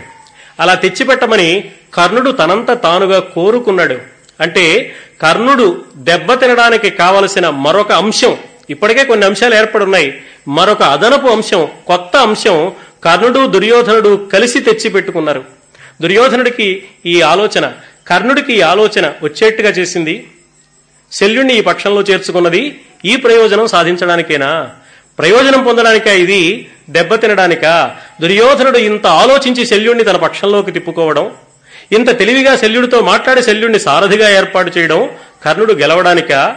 ఆ కర్ణుడిని ఆధారం చేసుకుని తాను గెలుపొందడానిక? శల్య సారథ్యం వల్ల కర్ణుడు మరింత నిరుత్సాహపడి నీరు కారిపోయి దెబ్బతిని నిరాశ నిస్పృహలతో మునిగిపోయి ప్రమాదకరమైన పరిస్థితి తెచ్చుకోవడానిక ఈ కథని నేపథ్యంలో ఉండి అదృశ్యంగా కనపడకుండా ఎవరు నడుపుతున్నారు అనేది పరిశీలిస్తే కృష్ణ పరమాత్మ చేసిన లీలా విలాసం మనకు అర్థమవుతుంది. కృష్ణుడే సారథిగా అర్జునుడికి ఆ రథం ముందు కూర్చుని ఉండకపోతే కర్ణుడు ఈ ప్రశ్న అడగడానికి అవకాశం ఉండేది కాదు. అప్పుడు శల్యుడు సారథిగా రావాల్సిన పని ఉండేది కాదు. కృష్ణుడు సారథిగా ఎందుకున్నాడు అంటే అనేకమైన ప్రయోజనాల కోసం ఉన్నాడు. అందులో ఒక ప్రయోజనం గతిలేని పరిస్థితుల్లో కర్ణుడు శల్యుణ్ణే సారథిగా పెట్టుకోక తప్పదు. ఎప్పుడు? తాను అర్జునుడికి సారథిగా ఉన్నప్పుడు. కాబట్టి అర్జున సారథి మాత్రమే కాదు శ్రీకృష్ణుడు విజయ సారథి కూడా. ఈ విజయాన్ని అర్జునుడికి ఇప్పించడానికి నరుణ్ణి విజయుణ్ణి చేయడానికి కృష్ణ పరమాత్మ చేసిన అద్భుతమైన కార్యక్రమాల్లో ఒక కార్యక్రమం సారథ్యాన్ని వహించటం. ప్రపంచం మొత్తాన్ని నడిపించవలసిన వ్యక్తి పాండవుల జీవిత రథాలకు తాను సారథిగా ఉన్న వ్యక్తి అర్జునుడి రథానికి సారథిగా ఉండి ఆ పగ్గాలు చేతపట్టుకుని భీష్ముడు అడపాదడపా వేసిన బాణాలు తరచుగా ఒకటి రెండు ఈయనకు కూడా తగిలితే కొంచెం ఒళ్ళు చుర్రుమనిపించే పరిస్థితులను కూడా ఓర్చుకుని మరీ ఈ సారథ్యం దేనికి చేశాడు అంటే తనను నమ్మిన వ్యక్తులకు తనను ధర్మస్వరూపంగా నమ్మిన వ్యక్తులకు తనలో ధర్మాన్ని చూసిన వ్యక్తులకు ధర్మాత్ములైన వారికి రక్షణ కలిగించడమే పరమాత్మ యొక్క ప్రధానమైన అవతార ప్రయోజనమని నమే భక్త ప్రణశ్యతి. నా భక్తుడు వినాశం పొందడానికి వీల్లేదు.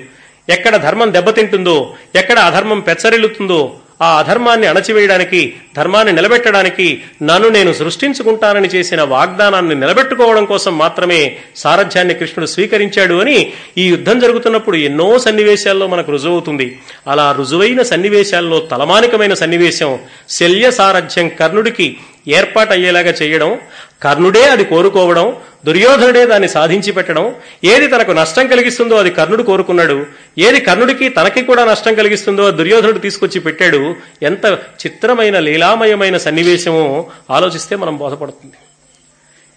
కృష్ణార్జునుడు ఉన్న చోటికి పోని వాళ్ళంతూ తేలుస్తానన్నాడు.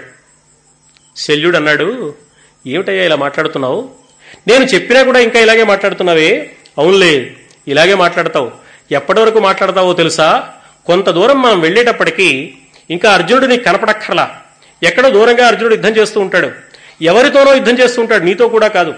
ఆ అర్జునుడు అలా గాంధీవాన్ని చేతపట్టి అల్లెత్రాడు లాగి బాణాలు శర పరంపరలు అలా వదులుతూ ఉంటే అర్జునుడు అల్లెత్రాడు లాగుతున్న ఆ అల్లెత్రాటి ధ్వని విని పిడుగులు పడుతున్నాయనుకుని ఆ శబ్దం విని అవాక్కైపోతావు. అప్పటిదాకా ఇలాగే మాట్లాడుతూ ఉంటావులే. యదాశ్రోష్యసి నిర్ఘోషం విస్ఫూర్జితమివ అశనే. రాధేయ గాండివస్యాజౌ తదా నైవం వదిష్యసి. ఎప్పుడైతే అర్జునుడి అల్లెత్రాటి మ్రోత విని పిడుగులు పడుతున్నట్టుగా నీవు అనుభూతి పొందుతావో అప్పటిదాకా ఇలాగే మాట్లాడతావు. అప్పుడు ఇక మాట్లాడలేవు సుమా. అంతేకాదు యదా ద్రక్ష్యసి భీమేన కుంజరానీక మహవే విశీర్ణదంతం నిహతం తదా నైవం వదిష్యసి. యదా ద్రక్ష్యసి భీమేన కుంజరానీక మహవే అర్జునుడి అల్లెత్రాటి మ్రోత వింటే ఈ మ్రోత అర్జునుడి గాంధీవానికి సంబంధించిన అల్లెత్రాడు నుంచే వెలువడుతోంది. కాబట్టే పిడుగులు పడిన శబ్దంలాగా ఉంది అని తెలుసుకుని నువ్వు హడిలిపోతావయ్యా. ఆ తర్వాత మాట్లాడలేవు. అప్పటిదాకా ఇలాగే బీరాలు పలుకుతూ ఉంటావులే కర్ణ. రెండో అంశం ఎప్పుడైతే భీమసేనుణ్ణి యుద్ధరంగంలో నువ్వు చూశావో ఎలా కనిపిస్తాడు భీమసేనుడు? ఒకే ఒక్కసారి పిడికిలు బిగించి అలా ఒక దెబ్బ వేస్తే పదివేల ఏనుగులు వరుసగా నుంచో పెడితే మొదటి ఏనుగు కుంభస్థలాన్ని కొడితే పదివేల ఏనుగుల కుంభస్థలాలు బ్రద్దలైపోతాయి. వాటి దంతాలు ఊడి కింద పడతాయి. ఏనుగులు కళ్ళు తిరిగి గిరగిరా తట్టుకోలేక కింద పడిపోతాయి. ఈ దృశ్యం నువ్వు చూద్దువు గాని యుద్ధరంగంలో నిజంగానే రాయబారిగా వెళ్తున్న కృష్ణుడు భీమసేనుని అడిగాడు ఏమయ్యా నీ అభిప్రాయం ఏమిటి చెప్పు అని. ఉద్యోగపరంలో మనం విన్నాం. భీముడు అన్నాడు మా అన్నయ్య పెద్దవాడు కదా ఆయన సంధి అంటున్నాడు రాయబారం అంటున్నాడు అహింస అంటున్నాడు రక్తపాతం పనికిరాదు అంటున్నాడు కాబట్టి సంధి చెయ్యి అన్నాడు. ధర్మరాజు సంధి కావాలి అన్నప్పుడు కృష్ణుడు మాట్లాడాల సరే అన్నాడు. భీమసేనుడు సంధి కావాలన్నప్పుడు ఏమిటి మా భీముడు బావైన ఇలా మాట్లాడుతున్నది? అగ్గి చల్లన్నగుట భూరి భూధరము లాఘవమందుట భీముడిట్లనుట. ఆశ్చర్యంగా ఉందయ్యా అగ్ని చల్లగా అయిపోయిందా? ఓ పెద్ద మేరుపర్వతం గులకరాయిగా మారిపోయిందా? భీముడా ఇలా మాట్లాడేది ఎప్పుడు పిరికితనం అంటే ఏమిటో తెలియని నీకెవరో పిరికితనం నూరిపోశారయ్యా మొత్తానికి బాగానే భయపడ్డావు యుద్ధం అంటే అన్నాడు. దాంతో భీమసేనుడు ఒళ్ళు మండిపోయింది. అర్జునుడు నేను కలిసి యుద్ధం చేస్తే నువ్వు కూడా సహకరిస్తావు కదా అని ఆశపడ్డావు నువ్వేదో యుద్ధం వద్దంటున్నావే అన్నాడు. భీమసేనుడు తట్టుకోలేకపోయాడు. కయ్యము గల్గినట్లయిన గంధగజ ప్రకరంబు కుంభముల్ వ్రయ్య తురంగ పంక్తులు తడంబడ తేరిగముల్ బడల్పడన్ ఒక్కసారిగా కొన్ని వందల మదపుటేనుగుల కుంభస్థలాలు బ్రద్దలయ్యే విధంగా ఒకే ఒక్క పిడికిటి పోటుతో భీమసేనుడంటే ఏమిటో చూపించిన రోజున నేనంటే ఏమిటో నీకు తెలుస్తుందిలే. ఇలా మాట్లాడక కృష్ణ. నువ్వు అర్జునుడు యుద్ధం చేసేవాళ్ళను మేము పైనుంచి ఇలా చూస్తూ ఉండేవాళ్ళం అనుకుంటున్నావా? ఇంత వేళాకోళంగా పొరపాటును కూడా మాట్లాడకు. భీముణ్ణి తక్కువ చేయకు అన్నాడు. అని ఆవేశపడిపోయాడు భీముడు. ప్రశాంతంగా ఉన్న భీముణ్ణి ఆవేశపరిచి ఆవేశపడే భీముణ్ణి అలాగే చేద్దువు గాని అయ్యా. నువ్వు మిగులంగా చేయదు నువ్వు చెప్పిన దానికంటే ఇంకా ఎక్కువ చేయగలవులే. ప్రస్తుతానికి ప్రశాంతంగా ఉండు. ప్రశాంతంగా ఉన్నవాడిని రెచ్చగొట్టి. రెచ్చిపోయిన భీముడిని మళ్ళీ ప్రశాంతపరిచి భీముడితో అలా ఆడుకోవడం కృష్ణుడికో సరదా. ఎందుకన్నాడు అంటే భీముడు ఎట్టి పరిస్థితుల్లో యుద్ధానికి కావలసిన మనస్సుతోనే ఉండాలి. ఎందుకని? ధృతరాష్ట్రుడి గుండె బ్రద్దలు కావాలంటే ఏ దుర్యోధన దుశ్శాసనలను భీమసేనుడు దారుణంగా సంహరించాలో ఆ భీమసేనుడు యుద్ధరంగం విషయంలో యుద్ధం విషయంలో పొరపాటును కూడా ఎన్నడూ ఒక్క అడుగైనా వెనక్కి వెయ్యనే కూడదు. ఇది చాలా అవసరమైన పని. అందుకోసం భీమసేనుణ్ణి ఆ యుద్ధ స్ఫూర్తి నుంచి విముఖత్వం పొందకుండా ఉండేట్టుగా చేయడం కోసం చమత్కారంగా ఈ మాట అన్నాడు. ధర్మ సంస్థాపన ప్రణాళికలో ఇది ఒక భాగం. అందుకోసం కృష్ణుడు ఆనాడు లీలామయంగా ఆ కథ నడిపాడు. ఇప్పుడు అదే మాట శల్యుడు అంటున్నాడు. యదా ద్రక్ష్యసి భీమేన కుంజరానికమహవే యుద్ధరంగంలో వరసగా ఏనుగులు నుంచుంటే విశీర్ణదంతం నిహతం. తదా నైవం వదిష్యసి. ఆ ఏనుగులు తమ దంతాలు విరిగిపోయి నుగ్గునూచైపోయి నేలకు ఒరిగిపోతుంటే ఆ దారుణమైన దృశ్యాన్ని చూసేటంత వరకు నువ్వు ఇలాగే ప్రగల్భాలు పలుకుతావులే కర్ణా. ఆ దృశ్యం చూశాక ఇక నీ నోట మాట రాదు సుమా. తదా నైవం వదిష్యసి. అర్జునుడి అల్లెత్రాటి మ్రోత వినేటంత వరకు భీమసేనుడు ఏనుగుల కుంభస్థలాలు బ్రద్దలు చేస్తుంటే అవి దంతాలు రాలి కింద పడిపోయే దృశ్యాన్ని చూసేటంత వరకు ఇలా మాట్లాడతావు అన్నాడు. అంటే ఇందులో రెండు విషయాలు ఉన్నాయి అర్జునుడంటే భయం ఎప్పుడు కలుగుతుంది? అర్జునుడిని చూడక్కర్లా. అర్జునుడి అల్లెత్రాటి మ్రోత వింటే చాలు. కాబట్టి అర్జునుడు శ్రవణమాత్ర భయంకరుడు. అర్జునుడికి సంబంధించిన ధ్వని వింటే చాలు భయం కలుగుతుంది. భీముడు దర్శన మాత్ర భయంకరుడు. భీముడితో యుద్ధం చేయనక్కర్లా. ఎవరితోనో యుద్ధం చేస్తున్న భీముడిని చూస్తే చాలు మనకు భయం వేస్తుంది. ఒరే మనం యుద్ధం చేస్తే మన పని కూడా ఇంతే కదా? అని. కాబట్టి శ్రవణ మాత్ర భయంకరుడు విన్నంత మాత్రానే భయం కలిగించే సామర్థ్యం కలిగిన వాడు అర్జునుడు చూచినంత మాత్రాన్నే భయం కలిగించే సామర్థ్యం కలిగిన వాడు భీమసేనుడు శ్రవణమాత్ర భయంకరుడైన అర్జునుడు దర్శనమాత్ర భయంకరుడైన భీమసేనుల ఔన్నత్యాన్ని ప్రకటించి అంతటి ఔన్నత్యం కలిగిన వీరాధి వీరులైన పరాక్రమ సంపన్నులైన భీమార్జునుల వైభవాన్ని చూసేటంత వరకే ఇలా ప్రగల్భాలు నువ్వు పలికేది ఆ తర్వాత నీ నోట మాట రాదు సుమా అనే మాట ఎప్పుడైతే శల్యుడు అన్నాడో కర్ణుడికి తీవ్రమైన ఆగ్రహం ముంచుకొచ్చింది. ఆగ్రహం ముంచుకొచ్చిన కర్ణుడు శల్యుణ్ణి ఇష్టం వచ్చినట్లు మాట్లాడాడు. కాని శల్యుడు కర్ణుడు మాట్లాడిన ప్రతి మాటకి సమాధానం చెప్పి ఇదే పద్ధతిలో శల్య సారథ్యాన్ని కొనసాగించాడు. శల్య సారథ్యంలో రెండవ రోజు కర్ణుడు సాగించిన యుద్ధం ఏ మలుపులు తిరిగిందో? ఆనాడు ఏ రెండు అద్భుత సన్నివేశాలు ఒకదాని వెంట ఒకటి అతి వేగంగా జరిగిపోయాయో? కర్ణ పర్వం ఎలా ముగిసిందో ఆ విశేషాలతో కూడిన అనంతర కథాక్రమాన్ని రేపటి రోజున జరిగే ప్రవచనంలో విన్నవించుకుంటానని భక్త మహాశయులకు పెద్దలకు చిరంజీవులకు ఆత్మీయంగా విన్నవించుకుంటూ స్వస్తి సర్వేషాం సమస్త సన్మంగళాని. మంగళం జయ మంగళం మానల్లనయ్యకు మంగళం మంగళం జయ మంగళం మానల్లనయ్యకు మంగళం మంగళం జయ మంగళం మా కృష్ణ స్వామికి మంగళం మంగళం జయ మంగళం మా కృష్ణ స్వామికి మంగళం మంగళం జయ మంగళం మా నల్లనయ్యకు మంగళం శిరమునందున మెరయుచుండెడి శిరమునందున